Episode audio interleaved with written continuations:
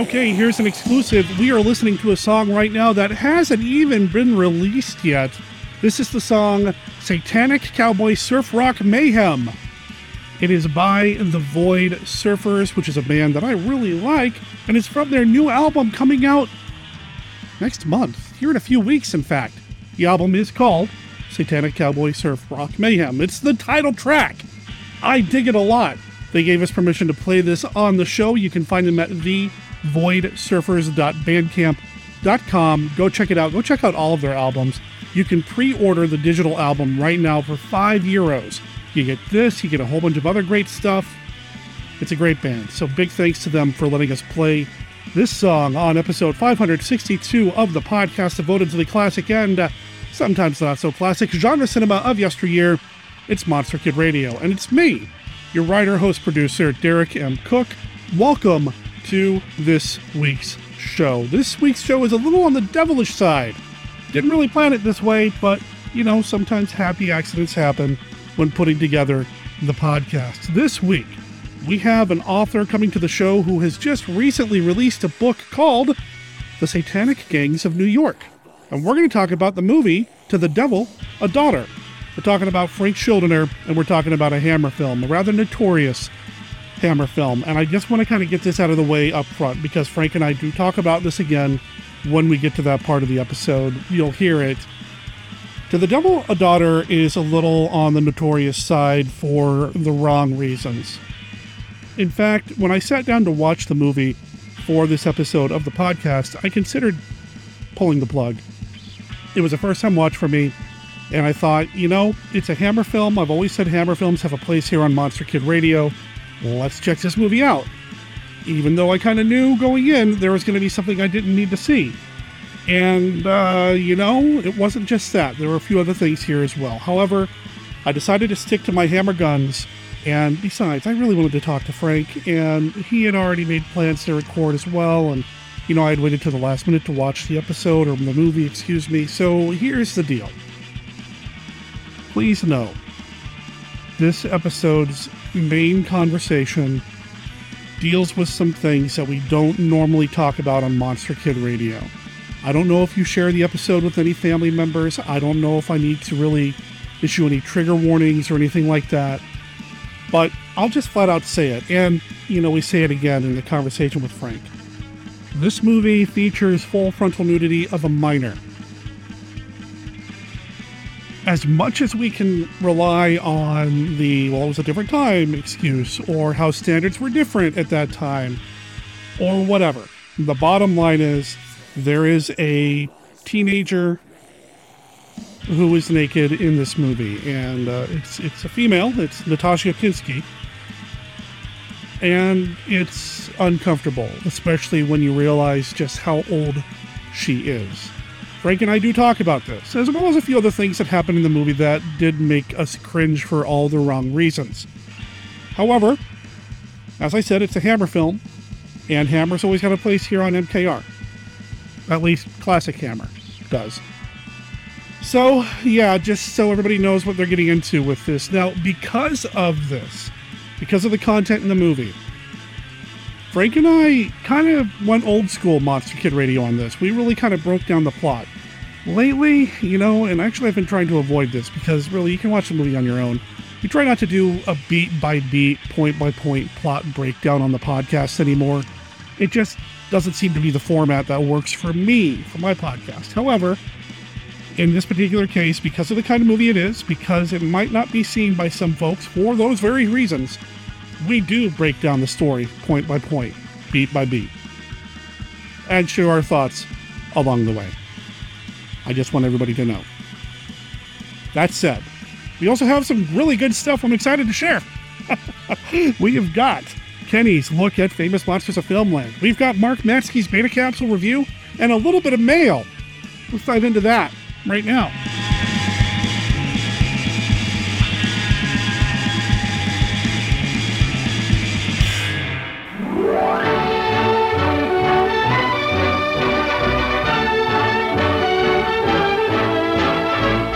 It's time. It's time? Yes, it's time. It's, it's time, time for Monster Kid, Kid Radio Mail Call. I got another email from friend of the show, guest of the show, Tom Gerganis from Go Forth And Game at go forth and game dot com. He writes in, "Hey man, I finally listened to you and Steve talk about The Mummy. What a great show. This is my favorite Karloff role. He is so amazing and otherworldly. You really believe he is not human. I'm glad you pointed out the fact that no one could touch him. It didn't occur to me until you said it. As to Steve's statement, this is a better film than Dracula, I say, you are correct, sir. This is a better film all around from start to finish. Dracula's first act is amazing, but the second two have their issues. The Mummy is solid throughout. I appreciated the discussion about Karl Freund. I need to go watch Metropolis. The cinematography here is incredible. Of the three major Universal movies, this is probably my favorite. Thanks for the great episode." So this is an older episode that he's referring to, actually one that is, oh my goodness, an episode that came out in twenty sixteen, episode two hundred sixty-one. You can find it over at monster kid radio dot net on our website. You can find all the episodes over there. Dig through the archives, go to March of twenty sixteen, and you'll find it. And, you know, I, I go back and forth. I really, really like Dracula. For a while, I was like, I don't know, it's a little too stagey for me, but over the years, I've kind of grown to appreciate that. And, you know, it stands to reason. I mean, it makes sense. The Mummy did come out a year after Dracula and Frankenstein, so it felt like the Universal machine had kind of worked out some of their kinks in terms of uh, any production issues they might have had. Plus, the Mummy's basically a retelling of the Dracula story, just swapping out a vampire for a mummy, or at least in some ways it is. They even use the same opening music in the film. So there's a lot of similarities there. So maybe because this is a, a second go-round for the production company, it comes across a little better for some folks. Karloff is amazing, though, and it's really hard to say anything disparaging about Karloff. You put Karloff in a movie, I'm going to love it. You put Dracula, excuse me. Well, if you put Dracula in a movie, I'm going to love it, too. You put Lugosi in a film, I'm going to love it. You referred to this being your favorite of the three major Universals. So are you referring to Dracula and Frankenstein and this being the third? I've always considered The Wolfman as the next of the big three, the trinity, so to speak, of Universal monsters. But I suppose an argument could be made because this came out in thirty-two, a good nine years before, you know, The Wolfman did. And it would really belong more in the top three slot. I think sometimes I bump it down because technically there's not a sequel to this. This was a standalone one and done. All the other Universal Mummy movies really involve other mummy characters and have very little to do, if nothing at all, with this film, outside of using some of the shots in this film as stock footage. But anyway, I love The Mummy, and it's about time I rewatch the film anyway, you know, because I don't have enough movies to watch, whether they're rewatches or brand new watches or whatever. Tom, thank you for writing in. I appreciate you, sir. You can call and leave a voicemail for Monster Kid Radio at five oh three, eight one oh, five M K R. That's five oh three, eight one oh, five six five seven. Or you can send an email to the podcast. monster kid radio at gmail dot com is the email address. That's monster kid radio at gmail dot com.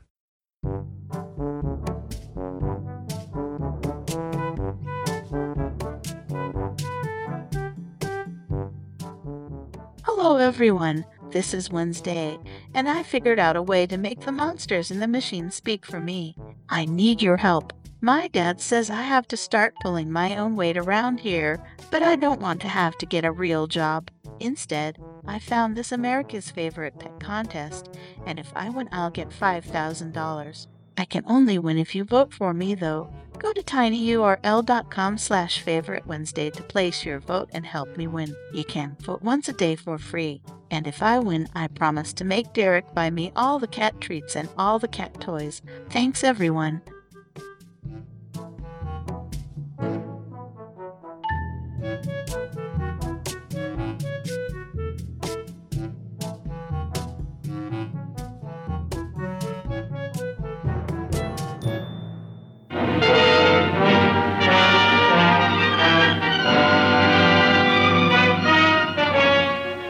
I am Dracula.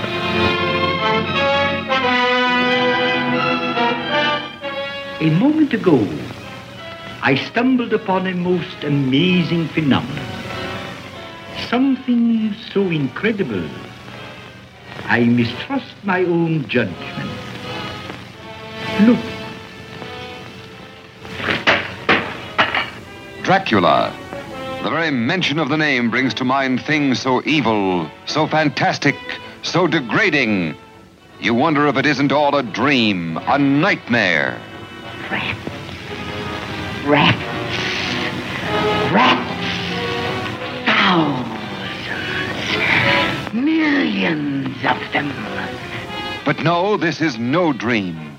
This is Dracula, the original terrifying story of a maniac and a man who lived after death, lived on human blood, took the form of a vampire bat, and lured innocent girls to a fate truly worse than death. Dracula? Oh, what, what's he done to you, dearie? Tell me. He came to me. He opened a vein in his arm, and he made me drink.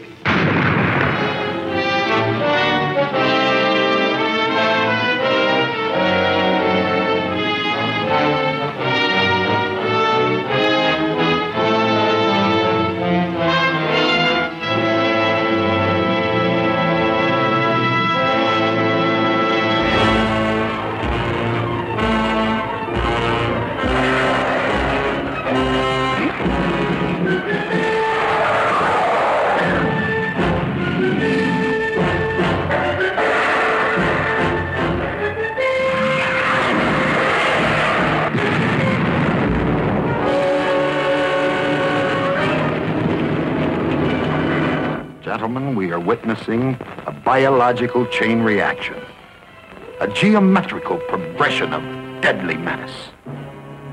It had started casually, insignificantly, as momentous events often do. Look there. Two points off the port bow. The giant behemoth, the fire-spitting monster predicted in the Bible, its core a mass of lethal radiation.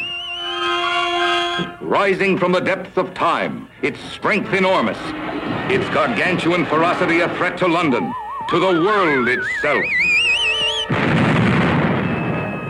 We must find a way of destroying this creature in one piece. Judging by the beast's size, I would say that it was powerful enough to drive a battleship. Of course, its tremendous electric charge is what projects the radiation. That's what makes a creature so deadly. Well, have you any concrete suggestions? Yes. First, block off the Thames.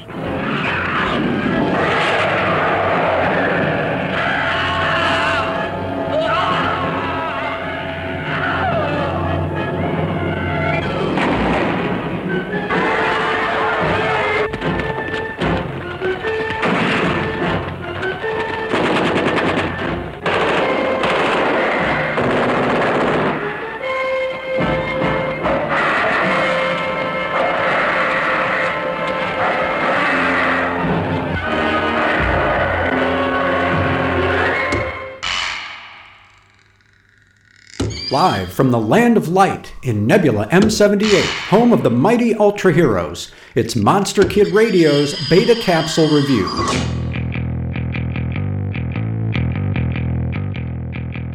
Planet Earth is hurtling toward a dark zone in the sixth episode of Ultra seven. While the Terrestrial Defense Force analyzes a cryptic radio signal, Ann Urey is startled by a mysterious stranger in her apartment. The stranger is both shadowy and an actual shadow. Together, Anne and Dan interact with the being, who is struggling with an apparent injury and is touched by their kindness. The radio signal finally comes through clearly. It's being generated from an outer space metropolis called Pegasus City, and their request is direct. Because of a power failure, Pegasus City is traveling erratically through space. To avoid collision, the Pegasons are asking that the Earth adjust its orbit for eighty hours. This being impossible, the T D F is forced to eliminate the threat, and the Ultra Guard's mission is to evacuate Pegasus City. Their effort fails, however, and the space city is tragically destroyed by a T D F bomb. The Earthbound shadow figure reveals himself to Anne as a Pegason, who has a mission of his own. It's to blow up the Earth so that Pegasus City can pass safely. Unaware that his home no longer exists, he sets out to accomplish his lethal goal. Dark Zone is aptly named. It's a serious story, a sober-minded meditation on the use of deadly force in the name of defense. The episode shows the enduring influence of Ultra Q between its thoughtful theme and the visual of an alien running through the nighttime streets. Dark Zone feels like the series that started it all, with the addition of amazing tech and a transforming superhero to save the day.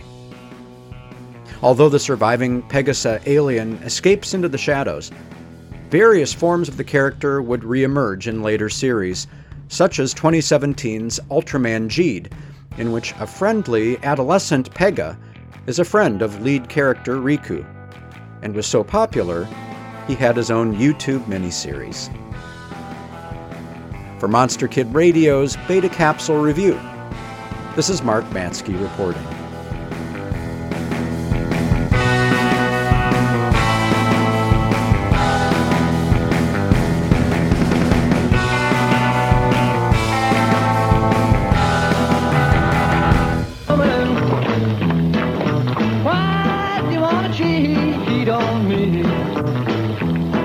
This is just the beginning of the wildest, weirdest adventure you've ever seen. I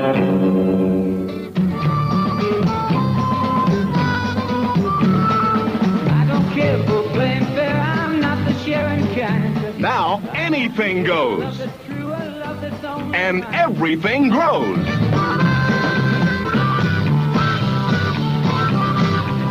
And this is where the fun really began. I wonder if this makes everything grow. Hey, will you cut it out and leave it alone, huh? Listen, Freddy boy, if I want to try some of this stuff, just don't you try and stop me, understand? And try it they did.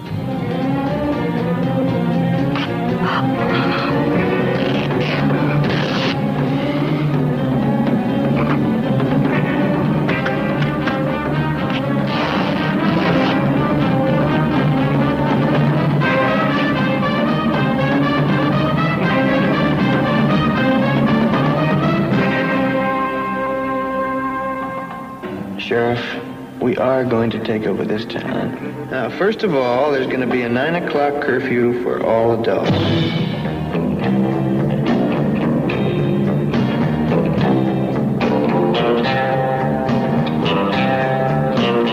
It's wild. It's way out. It's Village of the Giants.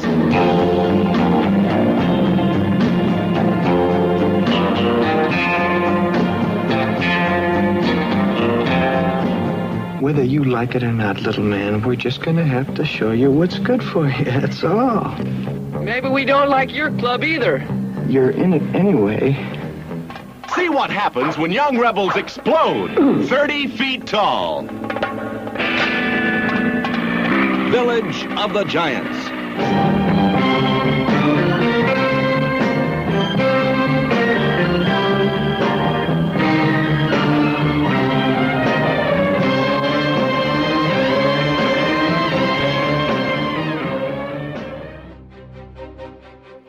I am Doctor Lee Cushing. Welcome to my Chamber of Horrors. Doctor Cushing's Chamber of Horrors is a monster rally novel in the tradition of the classic Universal and Hammer horror film. It's written by Stephen D. Sullivan, the award-winning author of White Zombie, Daikaiju Attack, Manos, The Hands of Fate, and one of the creators of the original Chill role-playing game. This book recreates the thrills of the classic monster versus monster film. We've got vampires, werewolves, mummies, psychic twins, scheming madmen, and plenty of unexpected chills. Now you can get Doctor Cushing's Chamber of Horrors in print or for Kindle at Amazon dot com and other fine retailers. Coming soon in other ebook formats. Find out more at Cushing Horrors dot com or S D Sullivan dot com and support Steve's work through Patreon at Hey Steve dot com. I do hope you've enjoyed your visit. Please come again, and remember, the chamber is always waiting for its next victim.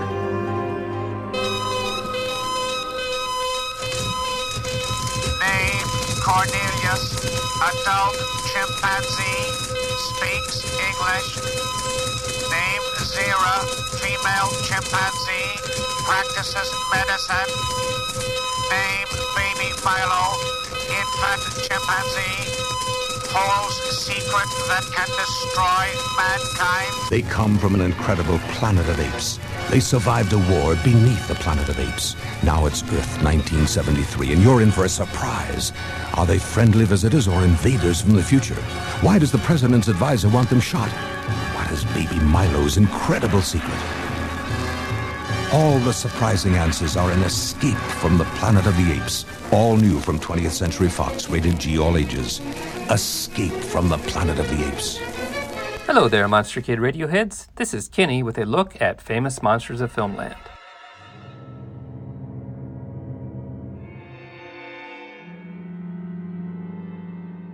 Today's film, To the Devil, a Daughter, was never featured in F M, but its star was a perennial favorite. Christopher Lee often graced the pages of Famous Monsters. I found an interesting interview with him in Famous Monsters ninety from May of nineteen seventy-two. It is an interview which occurred sometime after the shooting of Vengeance of Fu Manchu in nineteen sixty-seven, but first appears here. Today I have friends helping. Joseph will be playing Bill, Michael will take the role of Uncle Forey, and Oscar will voice Christopher Lee. They aren't the greatest actors in the world, but they beat my bumbling marble mouth by a long shot. So let's hear the interview. Make a wish. What was it? For many F M readers, it would be to talk to their favorite horror film star, be it Vincent Price, Peter Cushing, or John Carradine. This dream came true for F M fan Bill Coburn, who got a priceless opportunity to talk over the phone with his favorite, Christopher Lee. Bill is so devoted to the star that he named his son after him, Christopher Lee Coburn. Your editor, knowing how much Bill admires Mister Lee, called to Kentucky to say that Chris had just flown in from Hong Kong, where he had done a Fu Manchu film, and would be at the Acker Mansion that evening. I suggested that if Bill called back around midnight, he might indeed speak to his idol. Bill did, and the most interesting parts of the conversation are shared with all you F M readers. Hello, Bill. The next voice you hear will be that of Christopher Lee. Mister Coburn, how are you? What a delight to hear you, Mister Lee. I have quite a list of things I'd like to talk to you about. I'm ready. Are you familiar with the work of Robert E. Howard, who wrote the Conan books? I think his Cairn on the Headland would make a great movie, and you would be perfect for the part of Odin. It deals with the end of Viking power in Ireland. Plus a lot of magic. Oh, yes. That was about nine hundred B C. I know because my wife is Danish, descended from the Vikings. Was your height a problem in your early career? Oh yes, it was. I imagine that was because no one cared to have someone in the picture who towered above the leading man. That is exactly right. I have heard all sorts of estimates of your height, anywhere up to six foot six. No, I am six foot four. I have enjoyed your work with accents very much, French, German. You do them all so well. I enjoy doing them, all except American. I have never been able to master the American dialect. Speaking of accents, I must tell you how much I enjoyed your work in Beyond Mombasa. As a matter of fact, I almost killed myself during that production. We were out in the African jungle and there were no stuntmen available, so when it came time to do the fall into the mine, I had to do it myself. After several takes, I was cut to ribbons, rolling over those rough pieces of quartz. After you were shot, the picture fell apart for me. That's how I feel whenever you're killed in a movie. A few weeks ago I had the chance to see you in Alias John Preston, and I liked it very much. The film features Lee in some eerie dream sequences. I was very inexperienced at the time. I've heard that you would not do another Frankenstein or Mummy movie. Is that so? No, I wouldn't care to do those again, but Dracula is quite another matter. He is such an interesting character, don't you think? Well, of course everyone loves you for Dracula. When my wife saw it, she fell madly in love with you, and it resulted in naming our son Chris after you. I must remark how much you sound like Basil Rathbone over the phone. Well, we are both Englishmen. Are you aware of how much your career resembles that of Boris Karloff at this point? Mister Karloff and I were, in fact, neighbors in London for some time, living on the same block. My daughter was even born on his birthday. Oh yes. November twenty-fourth. No. November twenty-third. That's right. The twenty-fourth is Forey's birthday. I have heard that you are going to do a picture with Vincent Price. Yes, there are plans afoot. The film, which also stars Peter Cushing, played American theaters and was called Scream and Scream Again. Tell me, what was the movie you just finished in Hong Kong? The Vengeance of Fu Manchu. Thank you, Mister Lee. It has been a real pleasure talking with you. Good night, Mister Coben. And so a dream came true for a Famous Monsters reader. So don't give up your love for monsters and the people that portray them. Keep reading Famous Monsters and perhaps someday a similar dream will come true for you.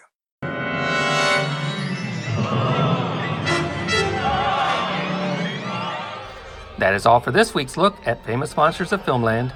We will have more next time. For M K R, this is Kenny saying adios.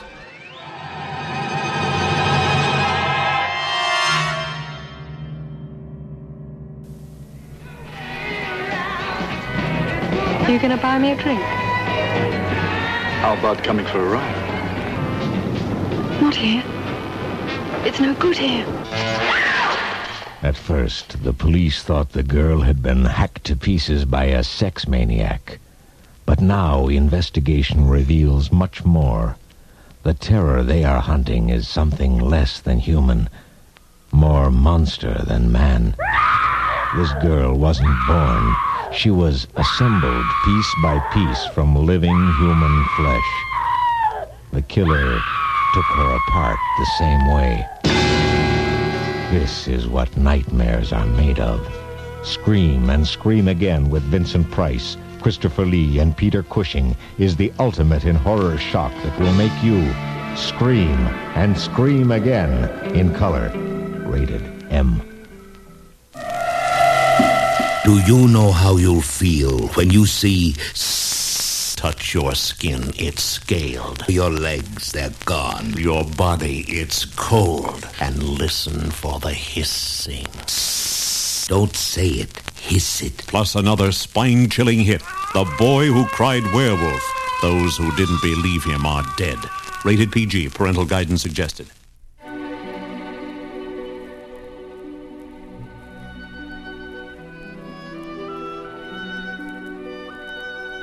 I am Dracula, and I bid you welcome to the podcast devoted to the classic, and sometimes not so classic, genre cinema of yesteryear. And I offer you this warning. Sometimes Derek and his guests get excited, and they may spoil a movie or two. You know how excited Monster Kids can get sometimes. If Monster Kid Radio spoils a movie for you, do not come whining to me. I cannot stand whines. Listeners, I am always surprised when I load up Skype to talk to somebody on the show that I've had on the show before, and I feel like, yeah, it's not been that long. Skype says it's been over a year since I've had this man's voice in my ears. It's Frank Schildener, award-nominated author, heck of a guy, expert on desert, well, more expert than me anyway, on Dennis Wheatley, and, you know, one of my favorite people to talk to. Frank, welcome back to Monster Kid Radio. Thank you. It's been too long. I missed you speaking to you. It's been a lot of fun hearing what you've been producing. You've been producing some great stuff. You know, I'm only as good as the guests that join me, which is why this week's episode is going to be awesome, right? Of course. I'm here. How could it be anything else? And I'm modestly saying that. You've been busy yourself, sir. You're like a writing machine, constantly putting out stuff. You've got a new book out, uh, The Satanic Gangs of New York. Did I get the title right? The Satanic Gangs of New York. Yep, that's me. Tell me about that. It's set in eighteen ninety-four. Uh, it's a horror novel with a lot of adventure. In Manhattan, it has a male character who's connected to uh, named Stephen Roberts. He doesn't really know his name or anything. He is connected to a very wealthy family, uh, a banking family in Manhattan, and he's brought back. He spends all his time pretty much training to be tougher and more dangerous, and it slowly comes out involving demons and satanic cults and stuff like that in his past. that makes him like that. And there's been a rumor in the streets, and he runs into it, that the infamous gang boss, who's been dead since like forty years, uh, Bill the Butcher Poole, the real one, not the one in the movie, who was not, um, is back. He came back from hell and is looking to start a war against all of the, the non-white Anglo-Saxon Protestants in the, and, and taking power.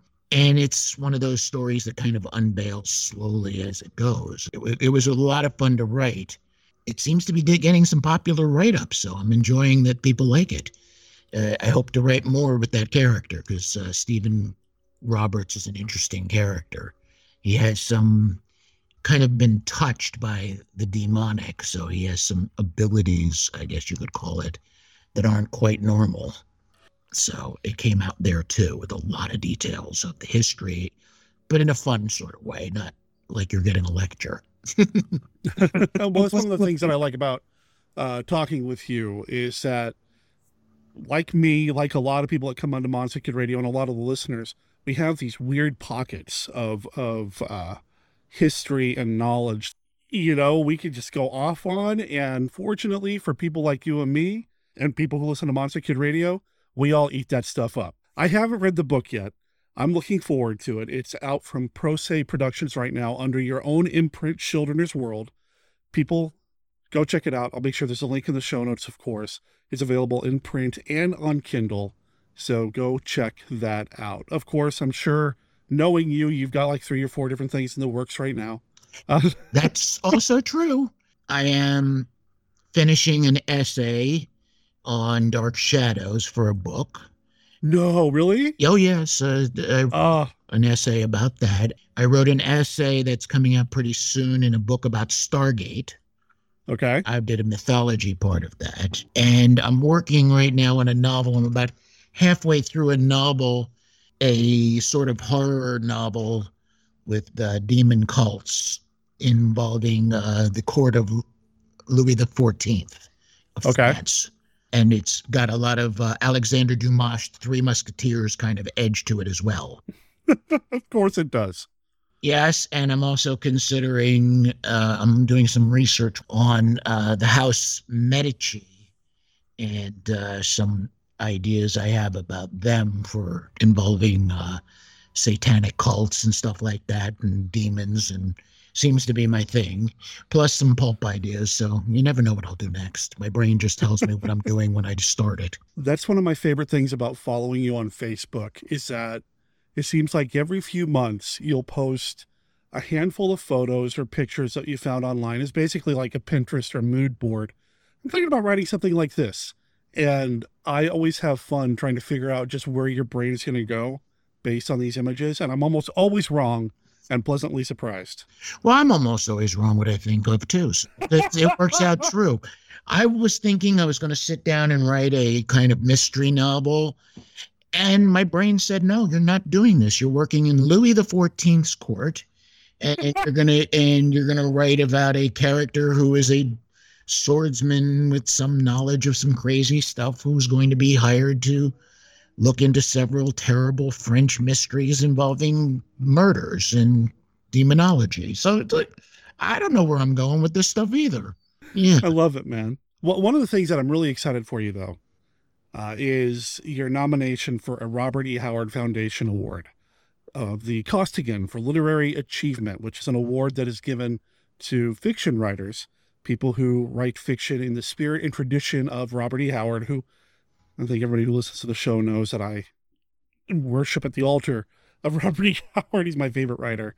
Uh, but this is an award reserved for folks who write in that vein, in that spirit, in that tradition. And your novel, The Last Days of Atlantis, was nominated. And I think that's fantastic, sir. Yeah, I couldn't believe I was on the ballot. I mean, I never really think of these things, but uh, it's an honor. I mean, I worship at the altar of Robert E. Howard. I'm on with some amazing writers, uh, Charles Gramlich, uh, some of the writers that are uh, listed in there are just fantastic. So just being listed on the ballot alone is an honor to me, win or lose to me. I'm really very proud of that, and it's one of my favorite accomplishments in the last few years. I am excited to hear that. Now, I will make sure there's a link to that announcement as well. You do have to be a member of the Robert E. Howard Foundation in order to vote. And like the ballot for the Rondo Hatton Classic Horror Awards, the Robert E. Howard Foundation Awards works as a great checklist of all the stuff that you missed last year for Robert E. Howard, fandom, studies, fiction, what have you. And not only is Frank's book on there, but some other awesome novels, uh, an online magazine, Whetstone, is on there, which is a great, lot of really cool stuff. So go check that out if you're interested in anything like the kind of things that Frank and I are into. And Whetstone is fantastic. They are, oh, isn't it great? They are fantastic. It's a genuine pleasure to be on the same ballot as them. And uh, my friend Rick Lay has been nominated several yeah. times for that. And anytime you think you know a lot on a subject, you find out Rick knows ten times more. You were involved with a book with him, right? The Spaghetti Western book. Yeah. Uh, he actually recruited me, uh, called me, and asked to uh, get me into the, his uh, Spaghetti Western novel uh, series, and it was a lot of fun to write that, too, because he knows I love Spaghetti Westerns. Rick Lay's Major Sabbath, it's available on Amazon and Kindle and everywhere else. And Audible, even. Audible, too. But Audible doesn't have one of the best parts of it. In the back section of the book, Rick includes his world encyclopedia of a, a spaghetti Western universe based on hundreds of movies and, and write-ups and stuff like that. And it, it's actually just as much fun to read the entries on the different characters and locations and guns and stuff as it is reading the stories in the book. So you really get a great experience there. That's awesome. Oh, you'll find ten movies you've never heard of you want to see now after you read this. That, that's incredible. Also, I want to give a shout out to fellow podcasters, the gang over at the Cromcast, for also making the ballot. If you are interested in anything Robert E. Howard or, or Pulp Fiction or Sword and Sorcery related, check out the Cromcast. It's a great podcast. They do some really deep dives. Recently, they've been doing some stuff with Dracula, which is fantastic. And I believe Karen Joan Kahotek has done stuff with them in the past as well. She's also an M K R irregular. So, yeah, definitely some great stuff over there. Absolutely spectacular. All right. So I have a feeling you and I could geek out about Robert E. Howard, writing, Pulp Fiction, Sword and Sorcery, Dracula, or anything else that we've brought up, Spaghetti Westerns, over the past you know, few minutes. But that's not why people are here. That's not why you're here today. You're here to play around to the Classic Five. Nice. Always am here to play around to the Classic Five. The Classic Five. The Classic Five is a game that we play here on Monster Kid Radio. It's a deck of cards. Each card has a this or that, which movie do you prefer style question. And listeners, listen to this. I found my deck of cards. I finally unpacked the box that had the cards in them. No longer do I have to rely on a spreadsheet on my computer. I have the actual cards. Each card has a this or that, which movie do you prefer style question on them. There are no wrong answers. It's just a way to get monster kids talking about their favorite subject, monster movies. Frank, are you ready to play a rather Hammer-specific round? Ooh, Hammer-specific. Of the Classic Five. I know I love That's Hammer. Right. There you go. Are you ready, sir? I am ready. All right. Question number one. Not counting the first one, what's your favorite Hammer Dracula film? Favorite Hammer Dracula film, Legend of the Seven Golden Vampires. Oh, wow. I, I should have seen that one coming. Oh, are you kidding? Black belt against black magic in the greatest battle of all time.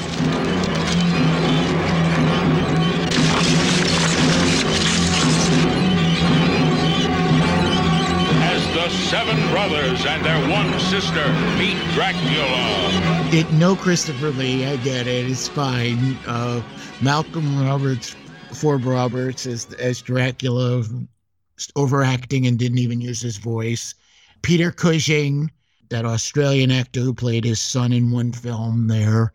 And more important to me, David Chang, who mm-hmm. I actually am a, was a major fan of growing up from his Uh, Shaw Brothers Kung Fu movies. David Chang was once positioned in a way they were trying to make him a sort of Shaw Brothers version of Bruce Lee. The man had just such spectacular skill and delivery, and I just loved the setting and the world. And I even wrote a short story for Tales of the Shadowmen, which had uh, the Seven Golden Vampires and uh, the French version of Frankenstein versus a group of Asian martial artists that I threw together. It was a lot of fun, and I just love that movie.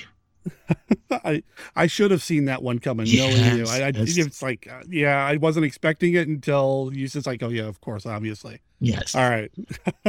Question number two: yep. The Quatermass Experiment or Quatermass Two?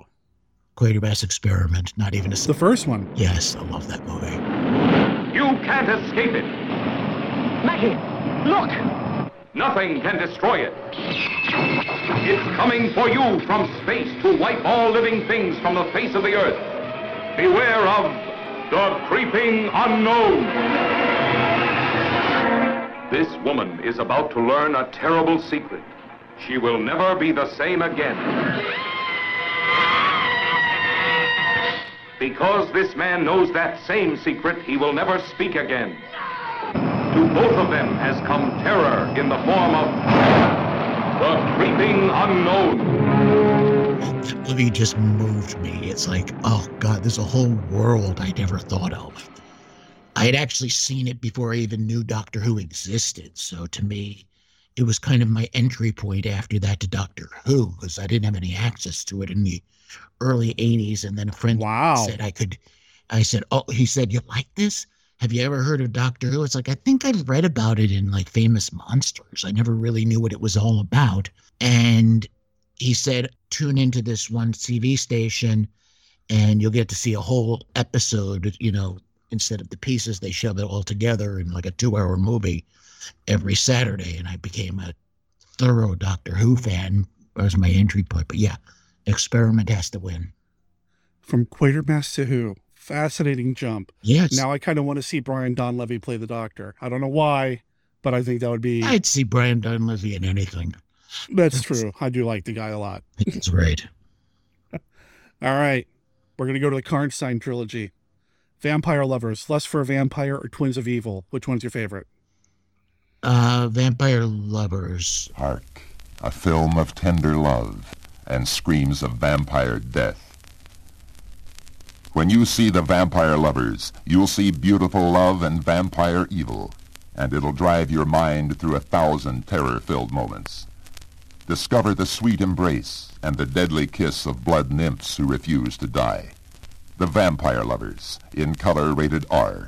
See The Vampire Lovers. Vampire Lovers is just, it's the closest to the true Camellia Karnstein uh, story. I write about the Karnsteins, as you know, mm-hmm. in my uh, Napoleon's Vampire Hunters. One of the major characters is uh, Baron Karnstein, who is a hero with some very unusual ways of viewing the world. The Vampire Lovers is good. I do like all three, and, and I even like the unofficial two that are in that. There's two unofficial ones. Vampire Circus is said to be an unofficial Karnstein Mm-hmm. story, the the circus leader and the Baron, real Karnsteins, in fact, and the other one being Captain Kronos, Vampire Hunter.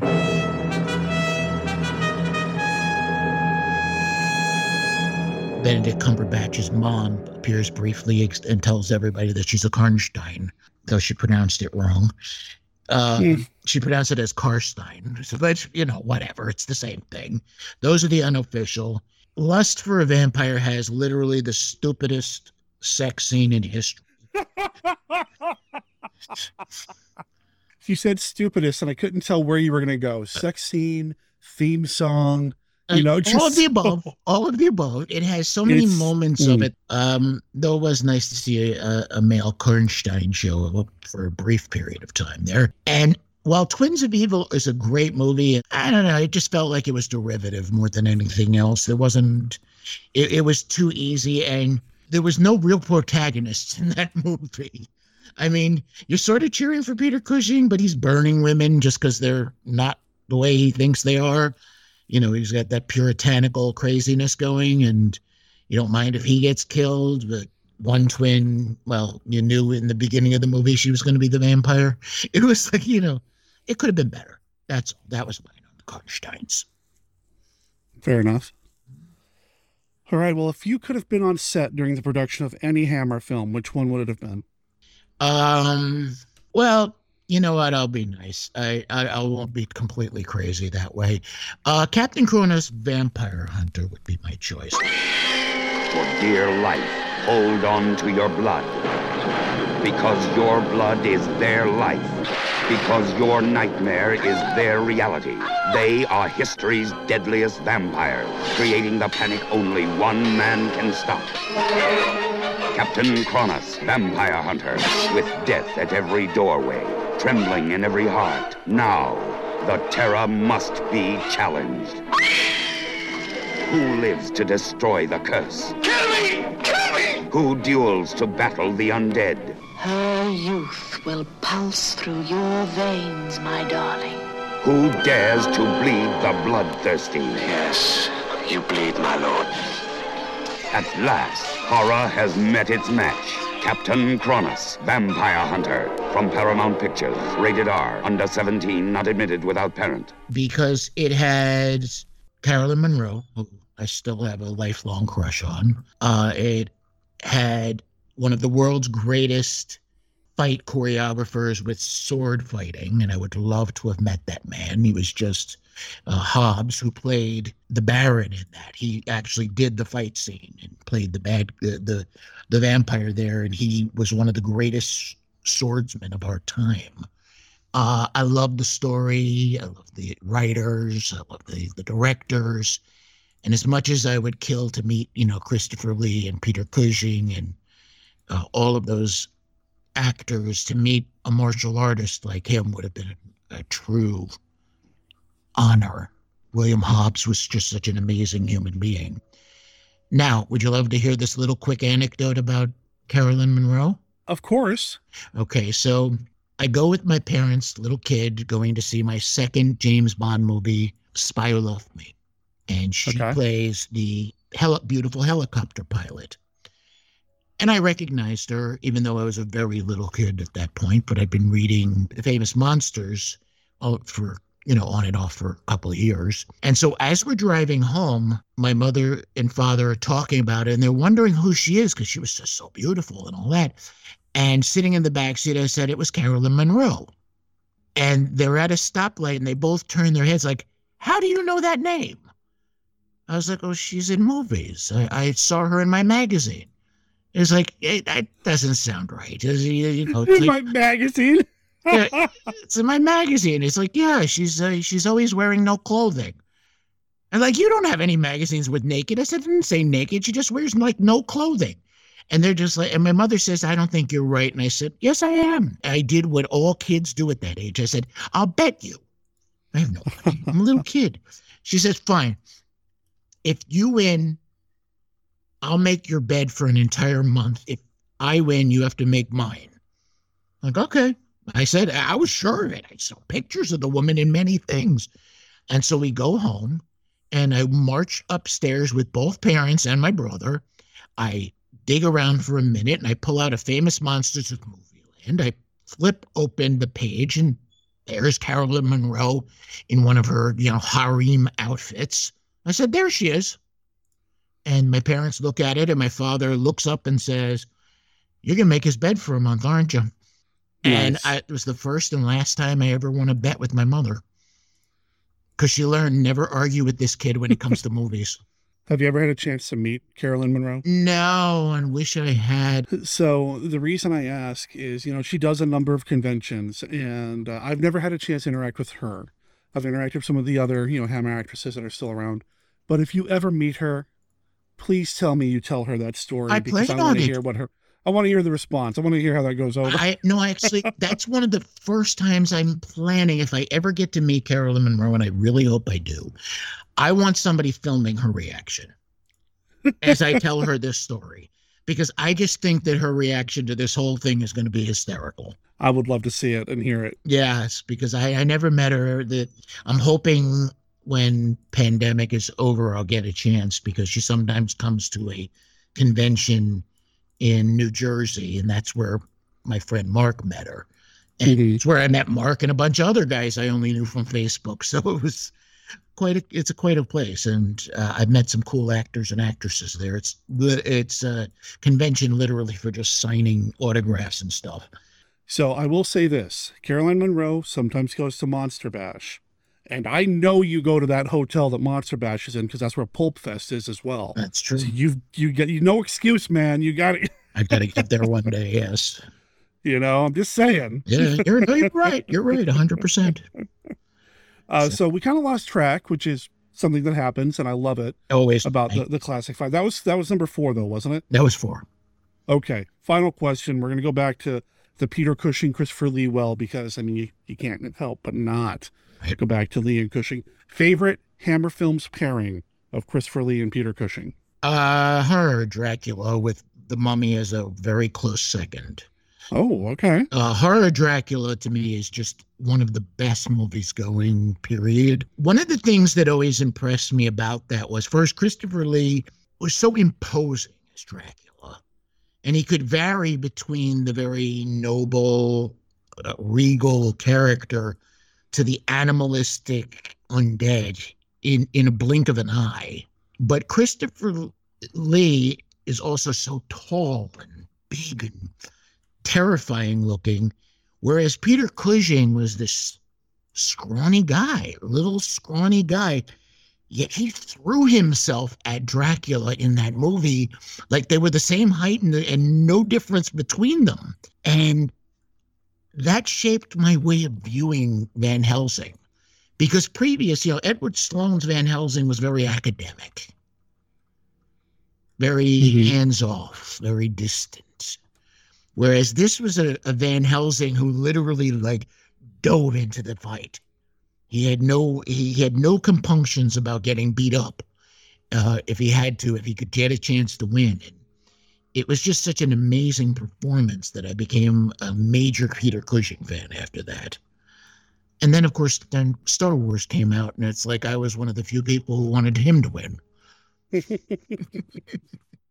Well, and I think I've said this on the show, too, in the past, that I like Edward Van Sloan a lot.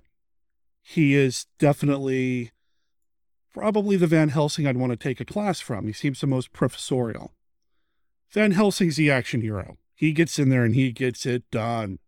You know, that's Peter Cushing's Van Helsing for me. So yes, and he never does it with, there was no magic, there's no extra powers, there's no secret devices. He kills Dracula with a pair of candlesticks. I, I, you're done. It's awesome. You're not. You're not gonna. You're not gonna tell me that that's not action hero right there. Right. I mean, he didn't. He didn't need an assistant with with uh, steam powered uh, crossbows and crap like that. No. I don't even know what you're referring to at this point, but uh, Helsing, no, I don't want to see that. Van, Van Helsing. Starting. I try to put that out of my brain. I, I try not to Jack, think too much about it. No, I keep it in my brain because it's like I say to my uh, students in my martial arts uh, classes, I've broken many, many, many toes, all of them many, many, many times. And my toes are pretty terrifying. I said, if you keep kicking like this, you can have a set of toes like mine. So I call them the human don't. I consider Van Helsing the monster movie don't of the modern day. This is what we don't do ever again. You know, and I know I said earlier, too, I was using, you know, we both were using the word, you know, stupidest, talking about one of these Karnstein films. And and I, I hate to use words like that because, as I was saying on the stream just last night, actually, every movie is somebody's favorite. And and I know there are a lot of people out there that love Van Helsing. That's all I got to say. Yes. Now, look, I can even give them one positive. They paid tribute to the character of Igor by quoting Bela Lugosi uh, when the Igor in that movie, which was not nearly as good as Bela's, of course, said, you think you get Igor, but Igor gets you, which is quoting Bela directly. Sure. And it's like, I read it's not as bad as it could have been because you had that. And look, there's no such thing to me in, as a totally terrible movie that has Kate Beckinsale in it. I if she's in it, go there. I got plenty to look at. I mean, I just have a crush on her forever. But doesn't matter. It's still not a great movie, but if if look, if somebody out there likes it, more power to you. More power to you. Enjoy your movie. Just don't put it in yep. front of me. It's got a great score. I'll give it that. Oh, it's got a great score, and it's got, look, it's got the C G I werewolves they do are, for the time, were very advanced and interesting looking. It's just not a movie that really worked for me. Fine. I got no problem with people liking movies I don't. There are people who love Manos Hands of Fate. I find it unwatchable, but fine. Oh, we can't be friends anymore, Frank. I know. What are you talking I know. about? I said that on purpose. Dude. I'm not a fan of that one, but you know what? It's not a, I don't consider it as bad as Van Helsing, in my opinion. Wow. All right. All right. All right. Well, that was a, a very convoluted, roundabout, lazy game of the Classic Five, which is always what you get from me. Oh, uh, it's the best kind of Classic Five, you know? Yes. Oh, and at least one times. mention, there's always one mention of the Hammer Beauties. I always manage to put one in. Well, I did this on purpose. Oh, what are you talking yeah, about? Of course. You know, I did this on purpose. Because you so. know it's coming. Yeah. Well, you know, and it's a Hammer film that we're talking about. And I, you know, I probably said something. I haven't recorded it yet, but I'm pretty sure I'm going to say something if I remember to. But I'm going to say something again here regarding this week's film, To the Devil, a Daughter. It is a little notorious for some very specific things. And I don't want to really talk too much about, you know, the, the, the controversial stuff, other than, yeah, there's some stuff in there that's a little icky. It's also not necessarily the kind of movie I would normally talk about on Monster Kid Radio, because there is some graphic stuff in it. But it is a Hammer film. And I've always said that Hammer is always going to have a place here on Monster Kid Radio. And I think this movie's got a lot going for it, outside of some of the shocking, I'll just say it, nudity. Or, or sexual content. You can get that out of the way very quickly. I mean, yeah, I really, just want to kind of look when yeah. you look into this movie. One of the most objectionable parts for everybody, and I'm including myself, is and rightly so, and rightly yeah. so, is that they have a, a fully naked sixteen-year-old Natasha Kinski walking into towards the camera like that, which I honestly thought was unnecessarily graphic, and Dennis Wheatley absolutely abhorred it, and he was the writer of the book that it was yeah. based on. It was unnecessary. It was unneeded. There were several other scenes of that variety, near but not showing anything, but still they were trying for something new because Hammer was dying. It doesn't work. It's objectionable. As a Wheatley fan, it's my least favorite part of these movies. But it is part of the movie because they they put it there. If I had my way, I honestly would cut it out because it's unnecessary. There's a sacrificial scene that's very obviously done with a dummy. It's unnecessary. It shouldn't have been done that way. They could have done it just as well with uh, suggested images would have been better, actually.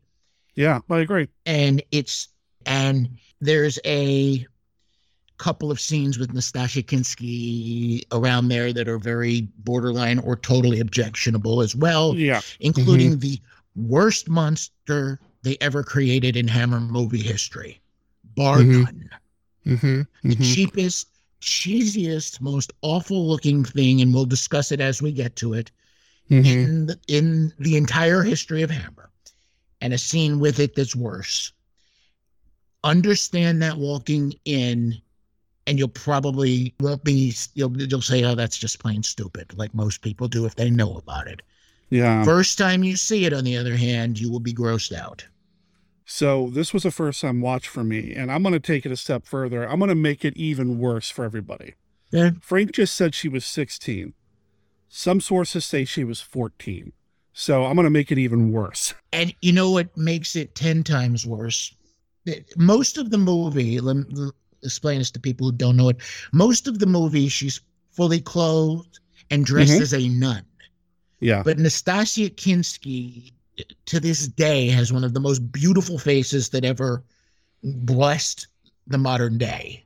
which is weird considering who her father yes, was. Yes, her father is one of the most grotesque-looking creatures ever. Klaus Kinski is her, her uh, dad, and yeah, whoa. He's one of the most bizarre, unusual creatures that ever walked the earth. Talented, but crazy. Most of the movie, she looks like an eighteen-year-old girl, which is what she was supposed to be playing, a twenty-one-year-old girl, and mm-hmm. she looks it. To find that she's fourteen or sixteen is a startling thing when you're older. I first saw this movie when I was in my teens, so it was not so bad for me. Right. Growing up, though, when I, I watched it, like Derek and I watched it separately last night, I'm looking at this and it's like the way they did her makeup, the way they shot her facial features. She looks like she's in her twenties and she's she's a teenager. So there's a grotesqueness to this. The scenes where she's dressed fully and looks like she's in her twenties, it kind of works. When they went further, showing her naked or partially naked, I was disgusted. So I'm going to be very honest, and I am one of the world's renowned Dennis Wheatley fans, but he didn't like the movie either. Dennis Wheatley was very uh, unhappy, and uh, some reports, some things that I've read was that after he saw this, he's like, yeah, you're not making any more movies based on my books, which, you know, kind of worked out because Hammer did like one more movie, and that was it anyway. So yes. that he, was it. He, you have to understand, Dennis Wheatley was a very unusual man. He was an upper-class man who came from a fairly wealthy family. He was a poor businessman who went into writing more as a fun thing. And he turned out to be an incredibly gifted writer of horror and adventure novels. He's best known as the, uh, for his horror, but his adventure novels were actually the most popular things for most of his career because they were Uh, the influence on people like Ian Fleming. And he was also a member of uh, British intelligence during World War Two.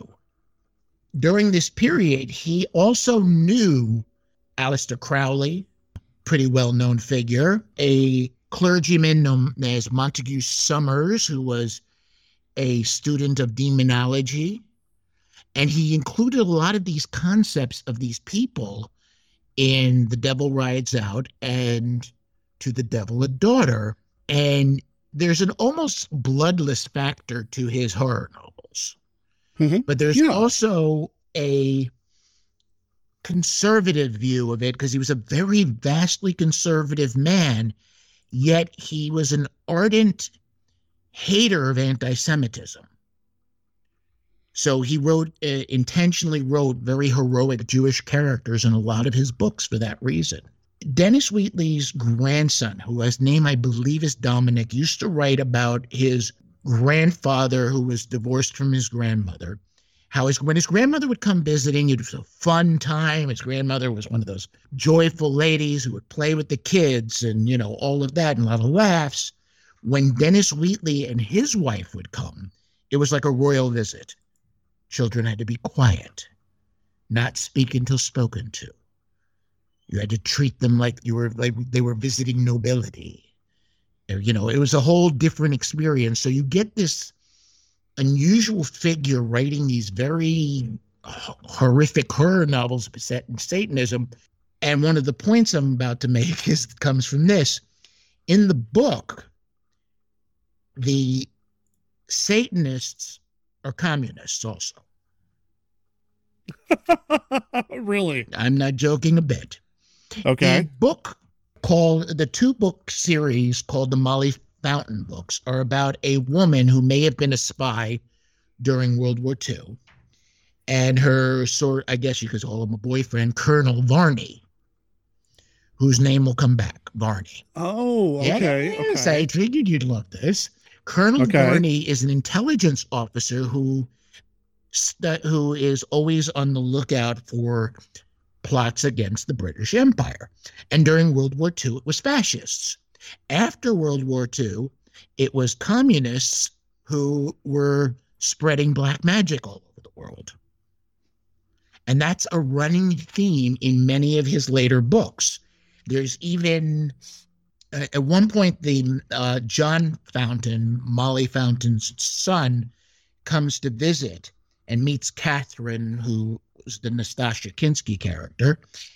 And they're having a conversation, and he doesn't believe in demonology and all that stuff. And she said, oh, no, no, that's what it's all about. I mean, strikes and sexual promiscuity and all of the things that Dennis Wheatley blamed modern society on were placed in communism to him. Okay. And he took it the step further that he actually, I think it was true, actually believed that Satanists worked for the communists. Well, yes, I know. Demented. Okay. It, honestly, as a student of the intelligence side of the Soviet culture, I can tell you, no, there wasn't. I, I, I, yeah, I wasn't thinking, yeah. No, I know you weren't, but it's like, I'm just saying it in general. Anybody out there who's wondering, no, I'm sorry. It was really just not, it, it was just evil people, but no. No, I, it would be more interesting if it was Satanist behind it. I mean, from a writer's point of view, but no, it wasn't true. So there's that difference there. And then we come back to the movie. So To the Devil, a Daughter starts very uniquely. It starts with a Roman Catholic excommunication of Christopher Lee's character. Yeah. And you got to love that. I'm watching this. So like I said, it was a first time watch for me. I knew about the stuff with, you know, the, the girl with Natasha and Miss Kinski. I knew about that, but I, I didn't really know much more about the film. So I'm going into it, and I'd seen like the D V D cover with, you know, Christopher Lee and the priest outfit and all that. I didn't realize, I guess maybe I should have, but because it's Christopher freaking Lee, I guess I just assumed he was going to be the hero again, because he was in the last Dennis Wheatley occult movie that I watched from Hammer. You know, the the Devil Rides Out, he's the good guy. Yes, he's the... Oh, he's the, he's not in this. The beginning of the movie, um, after the excommunication, he Christopher Lee is staring up at the crucifix, and he says the very famous line in his own head, "It is not heresy, and I will not recant," which was used in uh, the song by White Zombie, Supercharger Heaven. Yep. And I think the title was even used in a different movie by uh, a different song by White Zombie, because Rob Zombie is such a famous fan of Hammer.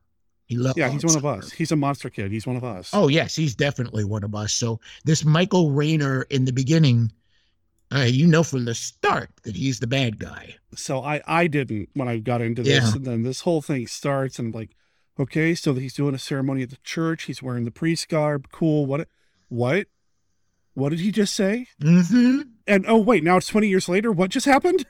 That's right.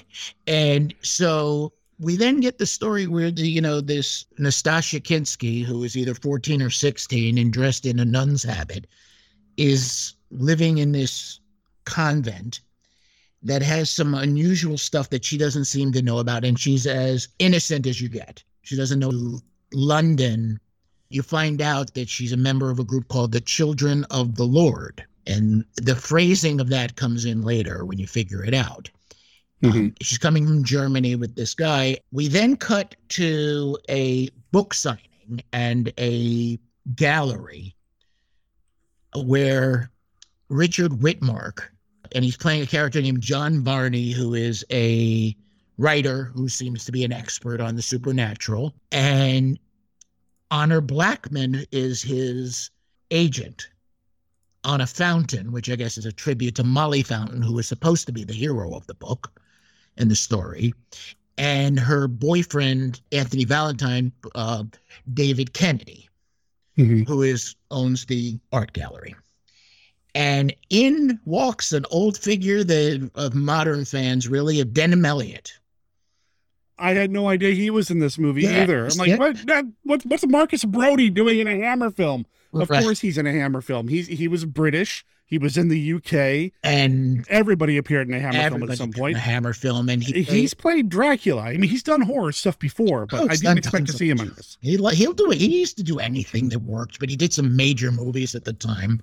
And Denholm Elliott is this character, Henry Beddoes, who is Natasha Kinski's father, Catherine Beddoes' father, and he had her at this place in Bavaria with this Uh, nunnery and all that, led by Michael Rayner, aka Christopher Lee, and he he begs basically his, uh, John Barney to help him with his daughter, save her, rescue her, and pick her up at the station at the airport, and keep her safe.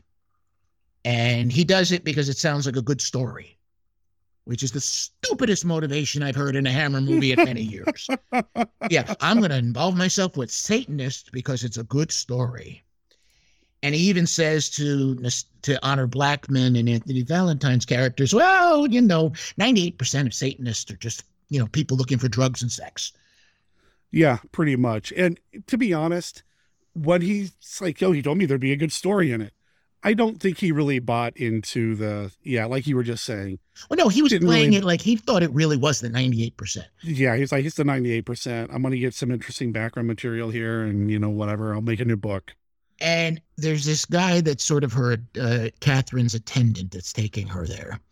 And meanwhile, Denholm Elliott is hiding out in his mansion and playing with a gun and, you know, pretending that he's going away to the police and all sorts of odd stuff that, honestly, the way they presented it was just all over the place. So Varney, Richard Widmark, basically snatches the girl away and brings her back to his apartment.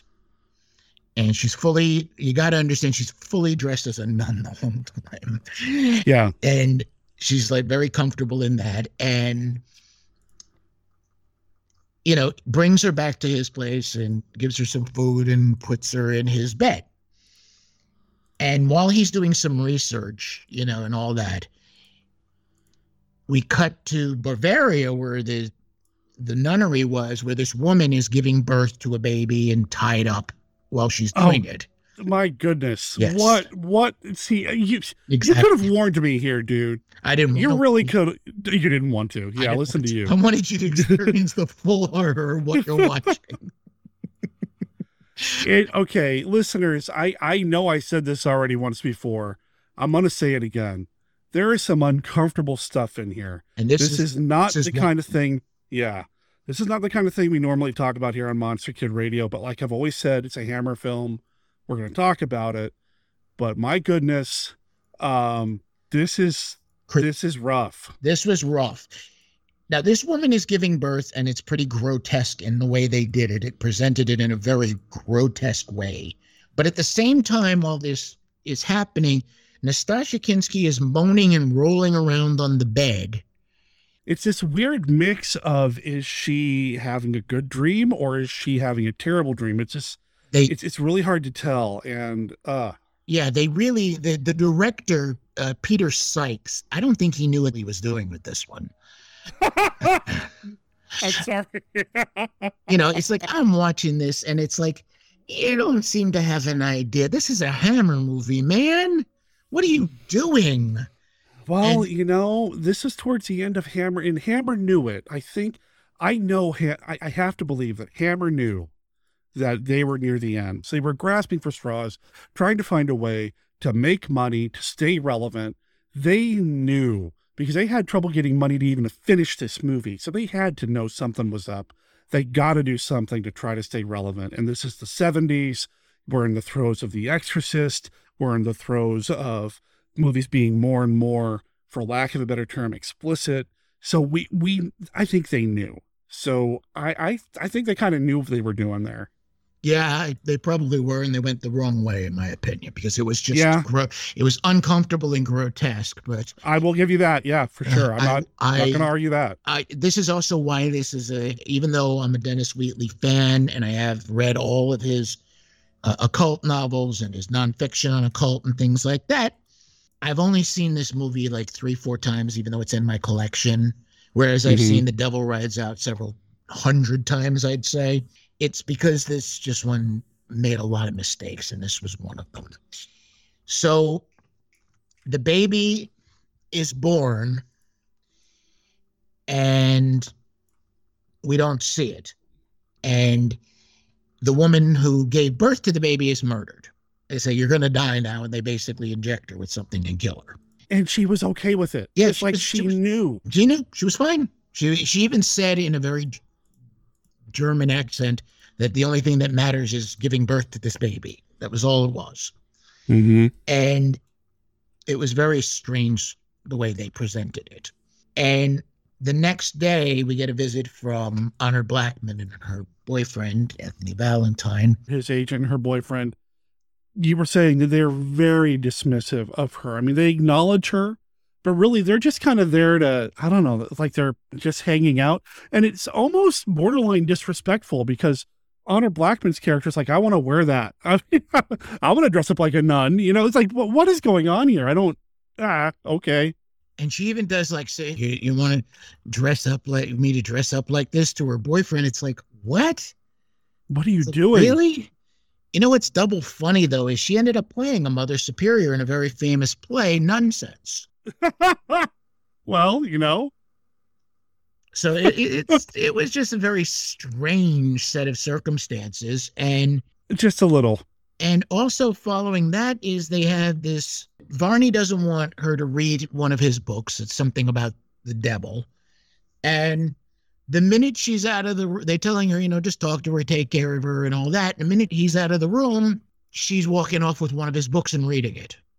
Yeah. Part of the problem is, is that we're dropped into this sequence of this John Varney American living in London, writing horror novels about demons and devil cults and all that. We actually know nothing about this guy. We really don't. How he gets involved in this whole thing, like how did Marcus Brody, which I know is not his name, but that's how I, I can't think of him any other way. Henry how Beddoes. does Marcus, Bro- yeah, how does Henry Beddoes know this guy to trust him enough to help him with his daughter? And how does it just, there's a lot of things that just happen because they have to happen to make the story work. And I, I can't tell if that's a scripting thing. I know that the screenwriters were not really a big fan of the original source material of the Wheatley's novel, and they thought they had to make it better somehow. So I, I don't know if it's a scripting thing. I don't know if it's a directing thing. I lean more heavily toward the fact that they didn't have a lot of time and money to that, really flesh this thing out. That was my opinion, but they still managed to come up with the most demented-looking crucifix I have ever seen in my life. Yeah. Um... What did they call it? Astaroth? Was that the name of the demon? Ast- they were Astaroth. Now, Astaroth is an ancient name. The original belief is that it was based in the ancient uh, Mesopotamian deity Astarte, or Astarte, depending on how you pronounce it. I'm always wrong, I'm sure. Now, Astaroth is a great duke of hell, according to Uh, the Pseudo-Demonomicon, according to the Lesser Key of Solomon's Ars Goetica section, which ha- which lists the demons that Solomon had enslaved, and the Infernal Dictionary, as well as the Grand Grimoire. So there's a pretty universal belief that he was one of the three most powerful beings in hell. Some say that he's the treasurer of hell. Others say he's like the chancellor, a great duke of hell that appears as a angelic man with a crown, riding a dragon and holding a, a serpent as a wand. They also have images of him in certain texts as a fallen angel with a serpent as a wand as well. In Frank, uh, I have to disagree with you. Yes. Because Astaroth is really who made the star that the kids and Murder, She Wrote's Angela Lansbury use to go to the cartoon land in Bedknobs and Broomsticks, isn't it? It is that too. I was. It is. It's Star a Disney Astaroth character. Is it a Disney film, people? Yes, absolutely. It totally is the Star of Astaroth. Jessica Fletcher, yeah. that's the character's name. Yes, yes Jessica they, Fletcher from Murder, She Wrote. It takes yeah. somebody like me who studies demonology in this sense to know that how demented that really is. So uh, I loved that movie. Bed Knobs and Broomsticks is one of my favorite Disney films of all time. I may even talk about it on There's nothing. I will never say a negative thing about that movie ever. Yeah, I love that movie, and I've always, I still to this day do. It's probably mm-hmm. one of my favorites. Also, it'll never top Jungle Book, though. Jungle Book's always done. Uh, that makes sense for you. That somehow makes perfect sense for you. Yeah, it does, doesn't it? Yeah. Uh, so instead of showing these images that are kind of disturbing in their own way, the Astaroth image that we get is a golden man with a blank face and golden hair, spread eagle, and riding, that's the only way I can kind of put it, an upside down cross. It's, it's. And when I say riding, I don't mean in the horse. Yeah. Sense. It's, it's a disturbing image. It's a grotesque, disgusting image that had no purpose in being in this movie. There's a lot of things in here that I feel like. Well, I, I didn't, uh, did, I don't argue with Dennis Wheatley's feelings about what they did to his book, because this had nothing to do with it. He had, oh, yeah. In his book, he had this French marquis and a uh, an elderly canon of the of the church as the Satanists. And while they're not nice people and pretty horrible people, they're not grotesque like this. I mean, this was just weird. And they're trying to get this Catherine back. And eventually we get to see how the the baby was born.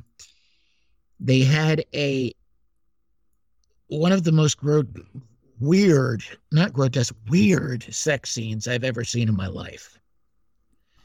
It's a sacrificial scene in which, oh boy, um, yeah, they're actually. I don't. Do um, we even want to talk too much more about it, because it's pretty awful? Ugh. Of all the things in this world, I never really needed to see was a sex scene with Denholm Elliott. You know what? I'm just going to cut everything we just said about the sex scene and just use that line. Yeah. Probably. Oh I man, mean, it was just so. It, it, the the whole thing about this movie is that they they, it, it was so. all over the place. They didn't know whether they were making a horror movie or a cult movie or an exploitation movie. So it's all over the place. And when Natasha Kinski remembers this stuff, remember, you gotta remember, even though she became a very good actress, she was not back then. She was just a little, she was a kid. This is like her second film. This is like her second film. And she's screaming the same words over and over.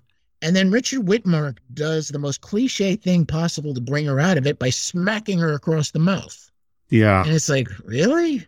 She sees in the glass the bacon. the okay. It looked so, okay. It, this this movie is, it's it's intense, right? It's trying to give us this sense of chaos and magic and dread. And here's a little puppet in the mirror. Like, what What are you doing? The little puppet with the plastic tongue. Oh, man. And she's screaming her head off. And instead of, you know, pulling her out of the room, Richard Widmark picks up the mirror and smashes it to the ground. Well, yeah. And then she sees other things in other places, and he smacks her, and she's unconscious. And my response when I saw it again last night was, well, that was odd. So that's the baby, and apparently it's Astaroth. It's Astaroth in baby form, which shows that they, their budget was about fifty cents when it came to making this puppet. Well, you know, they wanted to go back and redo some of the effects, and the people that were providing the money were like, yeah, um, nah. Honestly believe they, like, just went to a kid store and found a puppet and stripped all the felt off of it and said, hey, paint it red. Which is too bad to say. It's horrible to say, because this is Les Bowie or Bowie. I can never remember how it's pronounced. Who's done a lot of Hammer stuff and good Hammer stuff that did the special effects. And I don't know if he was involved with this puppet or not, but it, it really does borderline break the mood of the movie. There are some things in the movie that take me completely out of it. Like when you start thinking about her being fourteen, sixteen, takes me completely out of it. Oh, yeah. In one way, but in a completely different way, when you see kind of the ridiculous of the puppet, um, you can't take it, it takes seriously. Me out. You can't. Yeah, seriously. It's like it's it's not huh. it's not frightening. It's not objectionable. It's just cheap looking. Yeah, and it it reminds you, and maybe this was part of the design. I don't know if it was on purpose, but it reminds you that the real threat is Christopher Lee, not this otherworldly thing. And I don't know if it reminds you in the best way. Because it really it is kind of silly looking. Yeah. So, yeah, yeah, it was a grotesque scene, and eventually they get her back. And you find out the second half of the story is that it seems that, and they didn't present this well, Denholm Elliott's wife, Catherine's mother, was a member of the Satanist group. And the baby had to be born and baptized in its mother's blood, which is very satanic. It works for any anything there, and it wasn't done badly. But Denholm Elliott is never portrayed as a member of the group. He sort of was like hiding in the church watching this ceremony about his baby daughter. And they pull him out and say, well, you're one of us now. Yep. And they show him this medal. They have this whole ghostly scene that makes no, not a lick of sense uh, with his dead wife. And he's now officially one of them, even though he's not one of them, which, again, doesn't make any sense uh, the way this movie is flowing. And they say that if he does any, he ever goes against them, he's going to be burned because the pact will burn him to death. That's a setup because, you know, somebody's going to get burned to death because they're, they're selling that from the day one. And, and you know what? That's, that's storytelling one oh one, right? Yeah, it was so, very... So good for them. Yeah, they, they you know, okay, I wonder who's going to die. It's going to be him or no. They had shown the church earlier where it was now a Salvation Army place. And the woman who is the head of the Salvation Army is Frances Latour, who is best known to movie fans from the Harry Potter franchise as uh, the head of the French school, Beauxbatons. That was, that's Frances Latour. And she had actually been in a T V show with the one who played uh, Mister Dursley. They'd been in a T V show together, a comedy, where they played like a hippie couple that were trying to adjust to regular life. I, I saw like an episode, and I, I only remember that the father used to talk to the baby like he was talking to a full-grown adult. And I think they called like the baby like Yog or something like that. It's like, all right, whatever. That was it, but just a little side there. So they're trying to get Catherine back. They use a little bit of the voodoo hypnosis kind of thing. And she kills Honor Blackman. You don't see the actual death. Now, you've seen some gore up until this point. Right. So, sort of. You've seen some pretty gruesome-looking bullet hits. I yes. didn't expect the bullet hits to be as gruesome as they were when it happened. Um, it felt like... These were effect shots done by technicians who knew what they were doing, but weren't used to doing bullet hits. Right. So the way it was shot, the way it was constructed, the way the splatter happened, I thought it was convincing, but it's like, um, you guys really aren't used to doing this. You're usually more stakes in the heart and things like that, but okay, cool. Good on you. But yeah, you don't see the actual penetration of the weapon into Honor Blackman's body. You do see the aftermath, you see it later, but you don't actually see the actual act happening, which I think worked. I think that worked. One of the oddest parts of that is Varney comes home, Richard Widmark comes home, and Catherine is gone, and, you know, David, the, the boyfriend, is there and crying over the dead body, and he's swearing to kill Catherine and all of that stuff, and they have to go and get this information from Denholm Elliott's character. And then they just leave, leaving Honor Blackman's dead body in the apartment. His character turned from, damn you, Verney, you got my wife, my girlfriend killed, what, for your book? To, I'm going with you. I'm going with you. I'm crying. You got my girl. It's all your fault, but I'm going to go with you. And so when that happened, though, like at first I thought, okay, this is a weird character turn. But then he also has absolutely no emotion behind his eyes when he says, I'm going with you, I'm going to get Catherine. Yeah, no, it, it was it, it was the worst it, performance of this movie. Well, I, I, you know, I thought that at first too. But then I started thinking, he wants revenge. He wants to go. He doesn't want to help Vernie. He wants revenge on you Catherine. And while Vernie didn't see that, that shocked me a little bit. Like, well, do you not see that your friend is coming with you because he he wants her too, but not for the same reason, you know? So, but, you know, in the end, he gets what? Right. And, yeah. and He's a one victim. Thing we didn't mention is he uh, they have an info dump partially through this uh, story where mm-hmm. Vernie, now, mind you, it's been stated from the beginning, this man writes horror novels, goes to the church, and he's like best buddies with the with the bishop who excommunicated. And they're like talking like old friends, like, oh, yeah, it's all, oh, well, he excommunicated him. The church? Really? They're going to tell a horror writer this. Well, and not only that, but they've, they've obviously told him stuff in the past because he's like, I want the book of Astaroth. I know you have it, you know, in the black room. Like, like how do you know? Like, yeah. How many times have you stopped by here for consultations for your horror fiction? Yeah, well, oh, sure. Hey, well, you know what? I would love access to that. Yeah. You, you want to give me a key to some secret library that some church has about some, you know, I'm I'm all in. Yeah, but I, it, I don't it, believe it, the churches really have that. But here's you know. the thing. This, the, everybody on Earth knows the secret library of the Vatican exists. The, the Vatican... That's true. Won't even say it exists, though. This is the church, no matter what church. They're not even going to admit Book of Astaroth. There's no such thing. That would be their normal. Instead, they go downstairs into the basement where there are chained up books and a non-priest sitting there reading a book. I'm like, what book are you on? Oh, the Book of Astaroth. And he's like, oh, okay. You know, just the most unholy book possible. That's fine.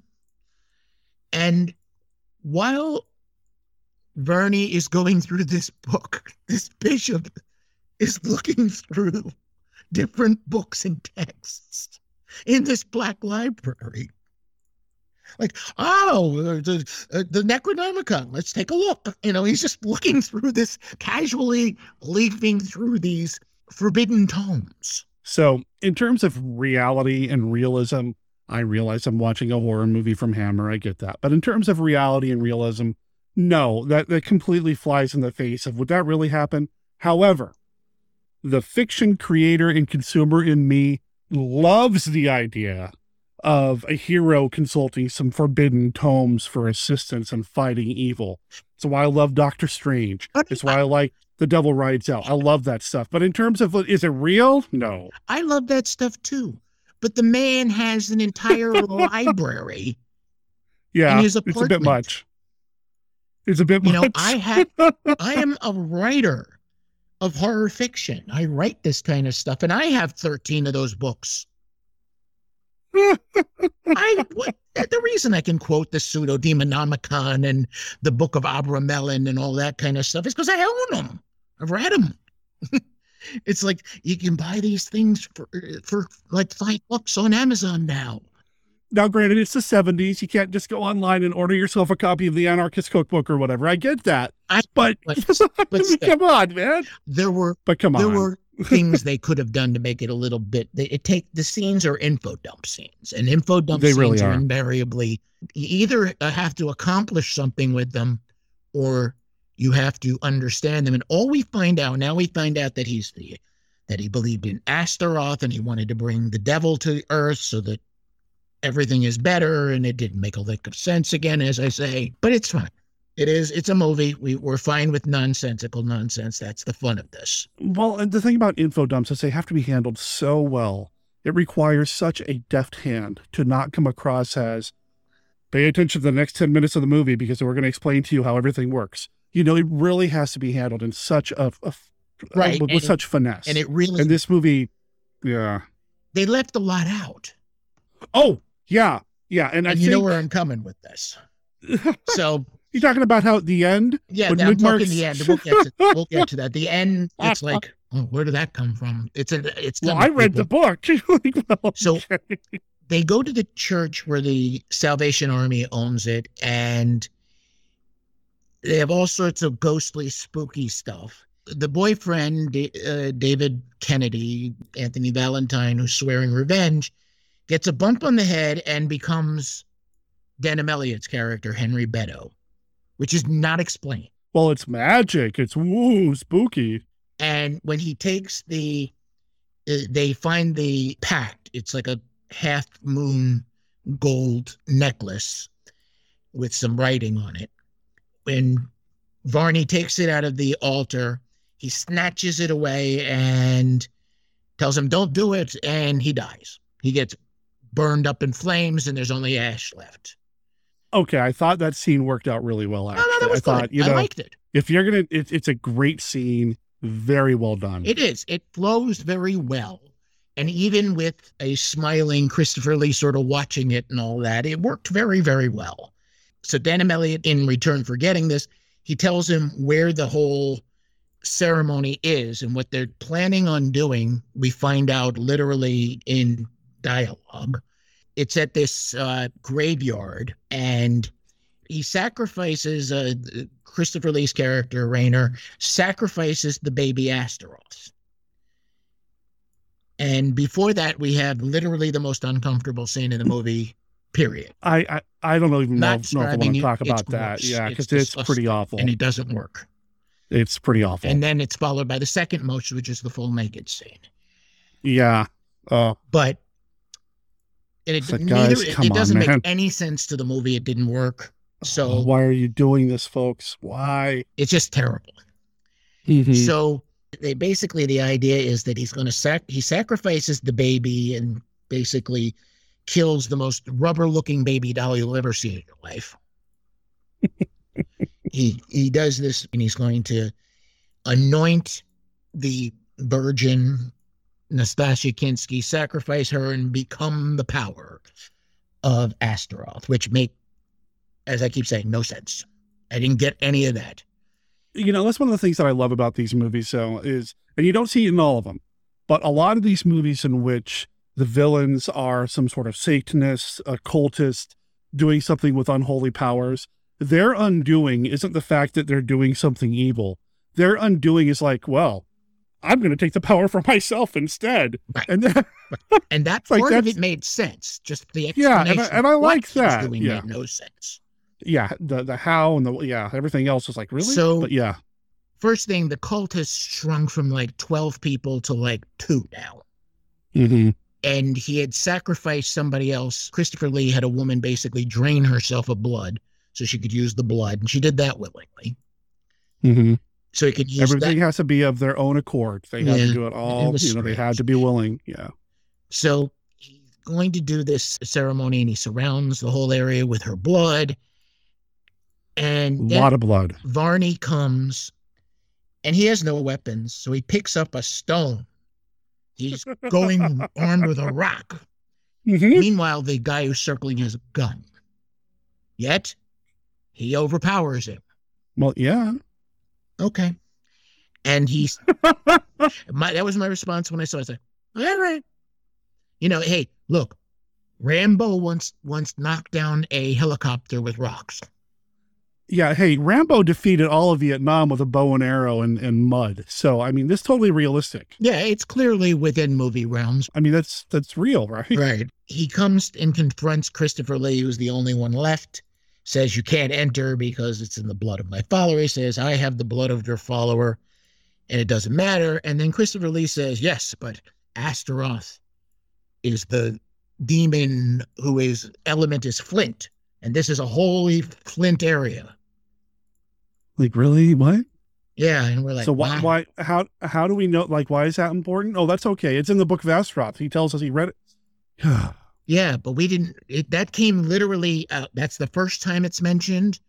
And Varney picks up his has his rock with the blood on it and says, "I have the blood of your follower," and it's made of flint. So it's like, nah, nah. So he throws it at his face, and Christopher Lee doesn't duck. Like anybody would. And he gets knocked in the head. And he, it, meanwhile, he had tried to entice him with the naked Natasha Kinski, no more said.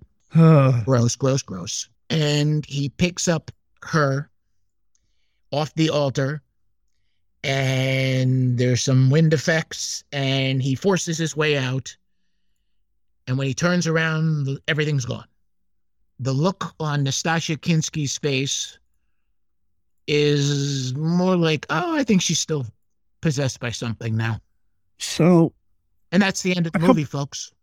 It literally ends there. And there are some reports that this movie really does just kind of end, that they ran out of money, they ran out of time, they ran out of interest, I don't know. But they get to this scene, they kind of wrap it all up real quick. The end, roll credits. It's literally, he's fighting to walk past this barrier of blood and weird light that's really just flashing lights, and steps over, and it's all over, and he turns around, puts her down, turns around, and there's nothing there. Dun, dun, dun, dun, dun, dun. Yeah. Okay, then. Because now, this movie has yeah. elements that I like. And I will say that there's so much exploitation in it that I... Honestly, there are times I agree with Dennis Wheatley. There are times I disagree with Dennis Wheatley. This is one of the few times I'm endorsing Dennis Wheatley's view. That this movie was just nothing like anything he would have ever written or wanted with. Yeah. You know, the original movie, the original movie, the original book, excuse me, they found out, you know, they figured out that uh, Catherine was possessed because in the daytime, she's this sweet, kind of retiring, frightened girl, and at night she becomes kind of loose and drinking and having fun and all of that stuff, which is really not an indication that a person is possessed, but according to Dennis Wheatley, she is. So Molly Fountain threw a crucifix to her, and she caught it and screamed and dropped it, and it's like, oh, you've been possessed by the devil. So this is not exactly his best book either. As a Dennis Wheatley fan and a nut of for his stuff, I can say that it's understandably the last movie he, he allowed, but I would love to see them try some of the, his movies with some rewrites. I mean, he had a big problem with people from South America and, and Africa because he was an arch conservative from Britain of his time, mm-hmm. but he tried to somewhat moderate himself. There's plenty of his occult stuff, and he has all this uh, interesting historical fiction.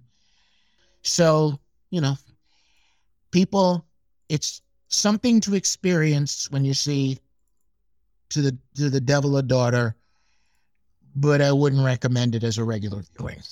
So here's what I think. Um, like I said, I've never seen the movie before. I knew about its notoriety. I knew about the scene.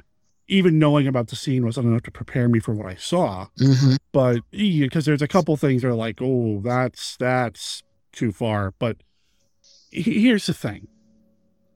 There's a lot to like here. Oh, yes.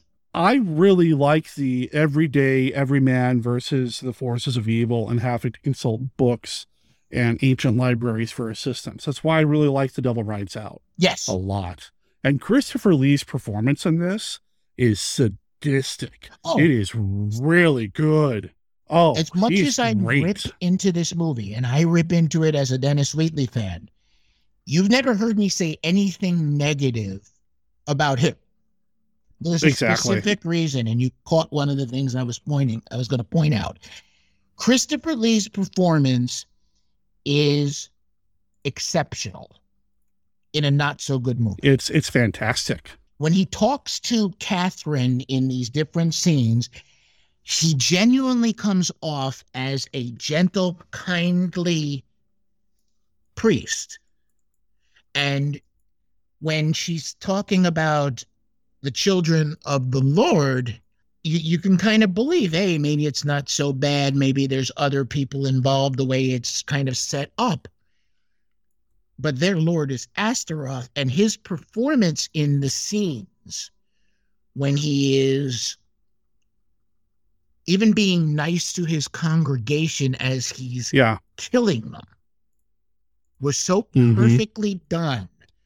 He hit every note, and he's a fr- he was a friend of Dennis Wheatley. Yeah, he was a big proponent of Hammer doing Dennis Wheatley films. So I'm curious as to what went through their heads and how that relationship was when this movie was completed.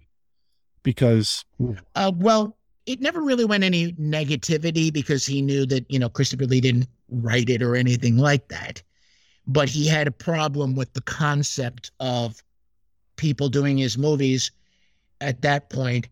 And you got to remember also Dennis Wheatley at that point was getting up there in years. He died in seventy-seven, yeah. So it's not too much longer there. Anyway, he had a different view of the world in his thing, so he knew that Christopher Lee had nothing to do with it, but he also was not going to allow this to happen again in his right. lifetime.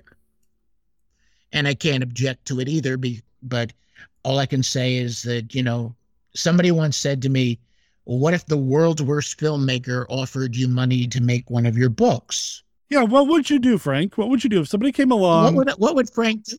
Frank needs the money. Honestly, in thinking about it, you know, going back, even though I'm a Wheatley fan, I don't really recommend this movie to people. I recommend it as a curiosity with the understanding of what you're getting into when you see it. Um, it's interesting. It has good portions. Christopher Lee does an excellent job. Uh, Denholm Elliott does a serviceable job. Natasha Kinski was frankly exploited, in my opinion, in this movie. Uh, she looks very pretty for a teenager. Mm-hmm. She looks like she's in her twenties. She does. If they had kept her fully clothed and everything else, I would have had less issues with it. It could have done with several more rewrites.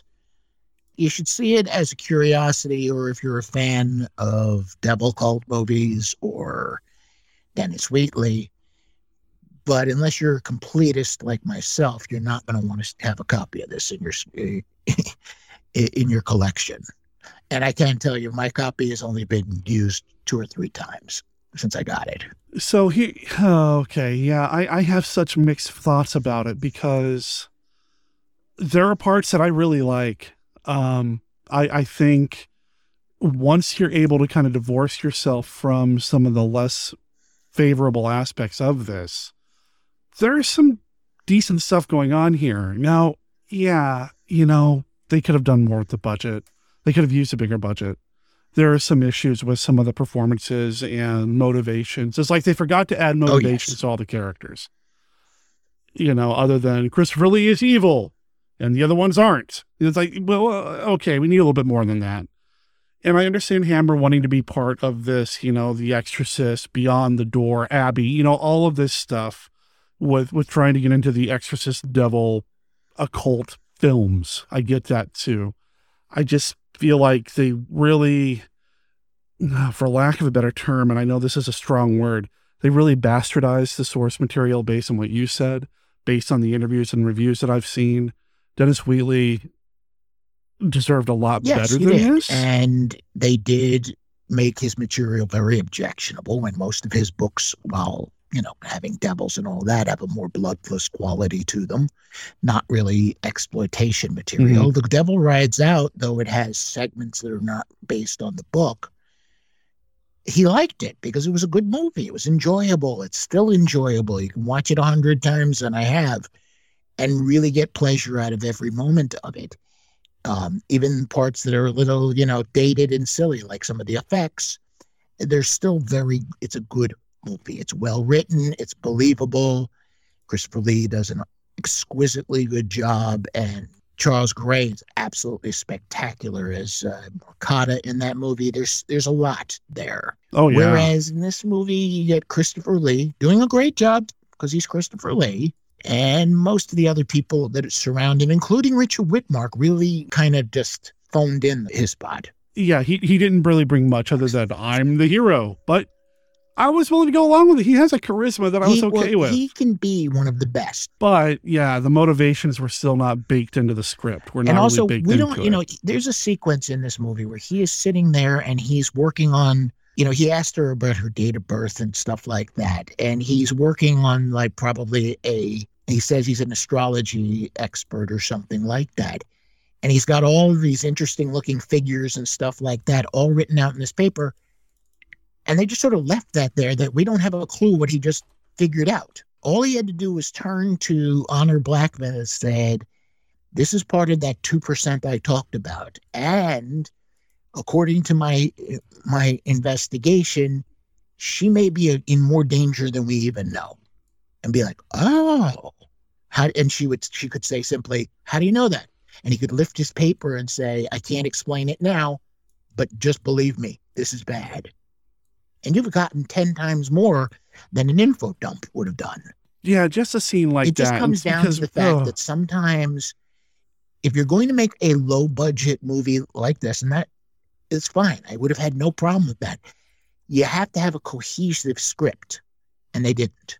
And if you don't have it, you're not getting anywhere. And even if you watch the opening credits, you know something's up, because in the opening credits, it tells you it's based on the novel by Dennis Wheatley, screenplay by so-and-so, adaptation by so-and-so.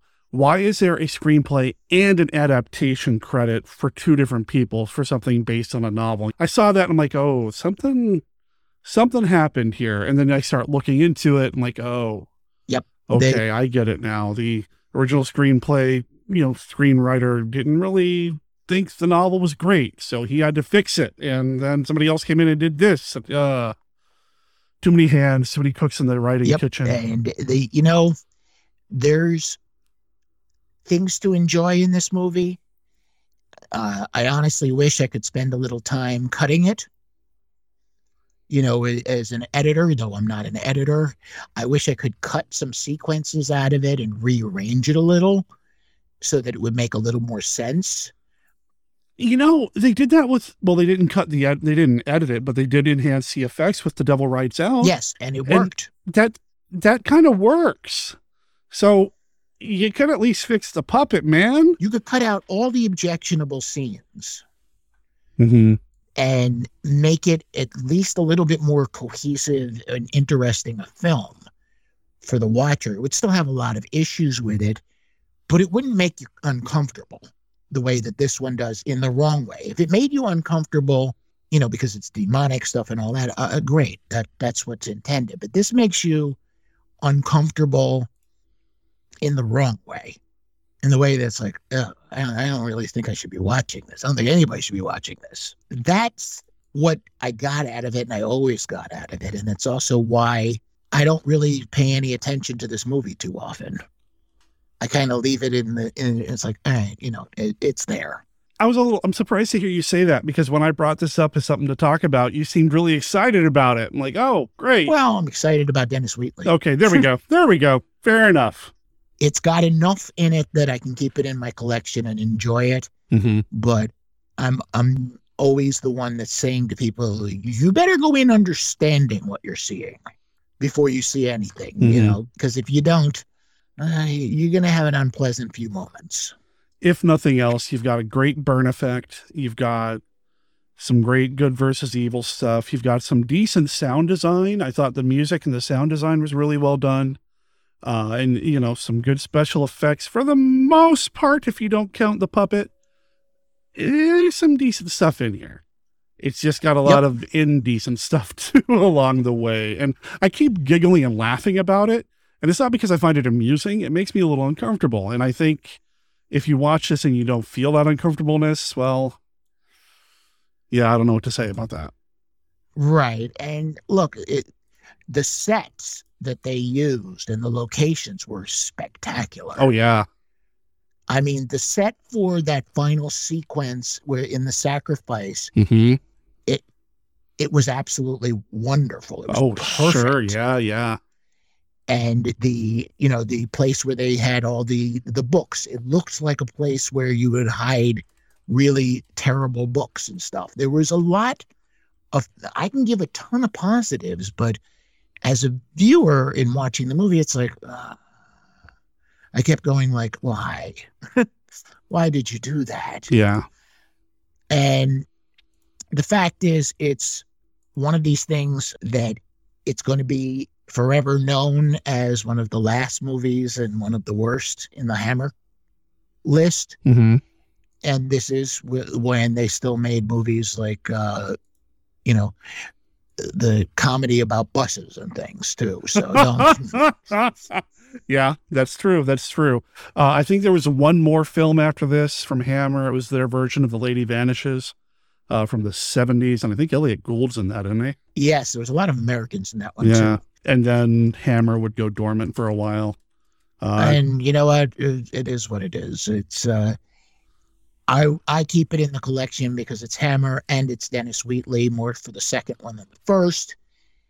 But I'm pretty honest about my view of it. The the fact is that Dennis Wheatley only really has one movie that you can say, hey, that's a good movie, and that's The Devil Rides Out. Uh, the others, yeah. Eh. I mean, he's there's only been like four or five of them. And what was the other Hammer film? Uh, Lost Continent. The, Lost Continent. The Lost Continent, I, which is... I remember that one being a... Really? I remember kind of liking that one. I have a copy of it. And uh, being the completest I am when it comes to De- uh, Dennis Wheatley, it took me years to find a copy of it, and I found it in um, convention. Somebody saw I had two Dennis Wheatley books, and they say, you like one? I have one of his movies, and pulled it out. It's like, okay, I was looking for that. And I handed him ten bucks before I even thought about it. I remember kind of liking it, but yeah, if I had to rank, The Devil Rides Out is right there on top. Oh, yeah. Right there on uh, top. So yeah. It, it's it, it's way and above everything else because it's actually just a plain enjoyable movie. Mm-hmm. You know, it's got a lot of positives, and the cast in it are just spectacular.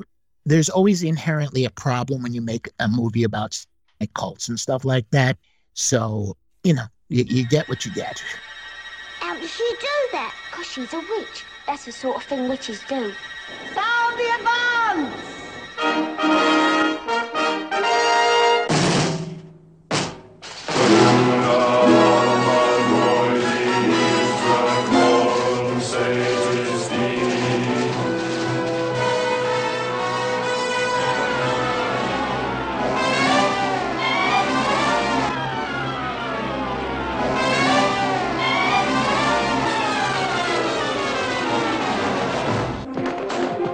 She comes in the most enchanting role of her career, the incomparable Angela Lansbury, as Miss Eglantine Price, the apprentice witch, who's taking a correspondence course in witchcraft.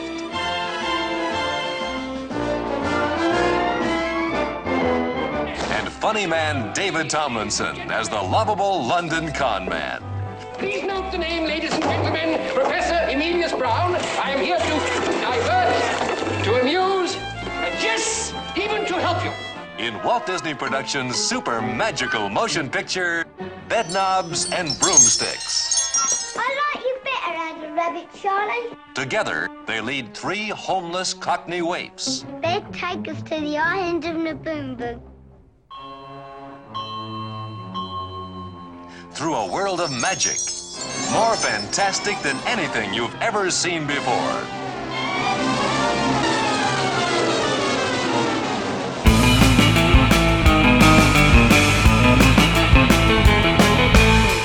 That brings us to the end of this episode of Monster Kid Radio. I want to thank everybody for listening, for downloading, for sharing tweets and retweeting Facebook posts. I think I say that every time and I get it wrong. Unintentionally every single time, but you know what I mean. Thank you for spreading the word about Monster Kid Radio. If any of your friends, family, anybody you want to share the Monster Kid Radio experience with are interested, send them over to the website at monster kid radio dot net. Here you're going to find every episode, all the contact information that has been mentioned earlier, like this. You can call and leave a voicemail for Monster Kid Radio at five oh three, eight one oh, five M K R. That's five oh three, eight one oh, five six five seven. Or you can send an email to the podcast. monster kid radio at gmail dot com is the email address. That's monster kid radio at gmail dot com. As well as links to everything we have going on, our Facebook page, our Facebook group, our Twitter, our Patreon, our Discord, our Twitch, our, uh, what's the other one that starts with an R? Reddit. We've got everything over there. If you want to know more about what we've talked about here on the show, plus you can find the Amazon affiliate links. Now, the first Amazon affiliate link, it's the silhouette of the Frankenstein monster with the Amazon A in it. If you click on that, that just takes you to Amazon in general. Use that when you start searching for something to buy on Amazon. Or if you want to buy something specifically that we've talked about here on the show, there's buttons for that as well. Every time you do this, you help out the podcast by taking a few pennies out of Jeff Bezos's pocket and putting them into Monster Kid Radio's. I appreciate all the support. Even if you do something like this, that doesn't cost you any extra.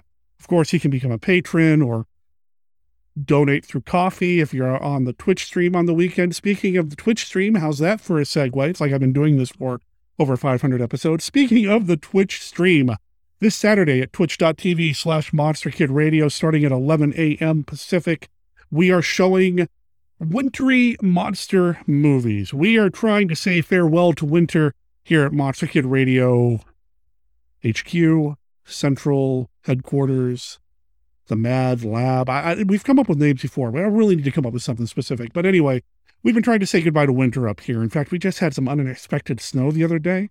Messed me up, both with my seasonal depression and my allergies slash asthma. It was not fun. Anyway, we're trying to say goodbye to all of this. And we're showing wintry monster movies this weekend. Things like Snow Beast, uh, Half Human, and a handful of others. So join us at twitch.tv slash Monster Kid Radio this Saturday. It's free to watch. It's free to follow. You can even subscribe to the channel for free if you have Amazon Prime and you haven't used your monthly Prime gaming benefit, because you get that if you're a member of Amazon Prime as part of your benefits there. You can follow along and be notified whenever we go live over there. Join us. It's a good time. It lasts all day. You don't have to be there right at eleven. You can join us towards the end. I can tell you that sometime around six o'clock or so, I typically try to come on live, so we actually get a chance to hang out and just chat it up before I play the final movie of the night. And I usually let the crowd vote for what that final movie is going to be. So you want to be part of that. And then on Tuesday at the same place, about three thirty p.m., we have what we call the Monster Kid Cliffhanger Club. That's what we're calling it right now. We're showing nothing but serials, old school cliffhangers. We're in the middle of Burn 'Em Up Barnes and The Vanishing Legion. What's coming up after that? Well, you just have to follow those Twitch channels to find out. What's coming up next week on the podcast? Well, I'm not one hundred percent sure, but I have a couple of irons in the fire. I have a couple of uh, lines out. I just hope I can reel in something before the next week's episode. I'll keep you posted, but I have a strong feeling it may have something to do with the fact that it's awards season, which I want to talk about briefly. Now, I mentioned this during the conversation with Frank, that his book is nominated for a Costigan Award, The Last Days of Atlantis. Now, you have to be a member of the Robert E. Howard Foundation to vote for that. However, there's something else you can vote for, and you don't have to be a member of anything to do it. And no, I'm not talking about the Wednesday's favorite animal thing, although I appreciate votes for that too, or excuse me, she does, and you don't want to disappoint her. What I'm referring to are this year's Rondo Awards. If you're on any kind of social media uh, that deals with classic horror or classic monster stuff, you know that the Rondo Hatton Classic Horror Film Awards ballot has been officially released, and it's a doozy. If nothing else, go to rondo award dot com and check out all the cool stuff that you might have missed out last year. This is a comprehensive wish list. It's like a gift book or a wish book listing of everything that you missed that's awesome in classic monsterdom: books, articles, columns, D V D, Blu-ray releases, commentary tracks, podcasts, movies. Just, it's all awesome. Go check that out. Being nominated is amazing, and Monster Kid Radio has been nominated for Best Podcast, and I really appreciate that. Thank you. A number of amazing podcasts have made the ballot this year. Maybe you'll find another favorite podcast. Go check out the ballot, rondo award dot com. The directions on how to vote are over there. And I'll be putting together a bumper that I'll be playing on the Twitch stream and on future episodes of Monster Kid Radio that kind of break down how to vote a little bit more. In the meantime, go check it out. You can only vote once, though, so really spend some time with it. And you don't have to vote in every category. Also, there's a bunch of write-in categories. You know what? Just go check it out. I think that brings us to the end of the episode, though. So I want to wrap up by saying thank you for listening. I know this week's movie was a little on the rough side.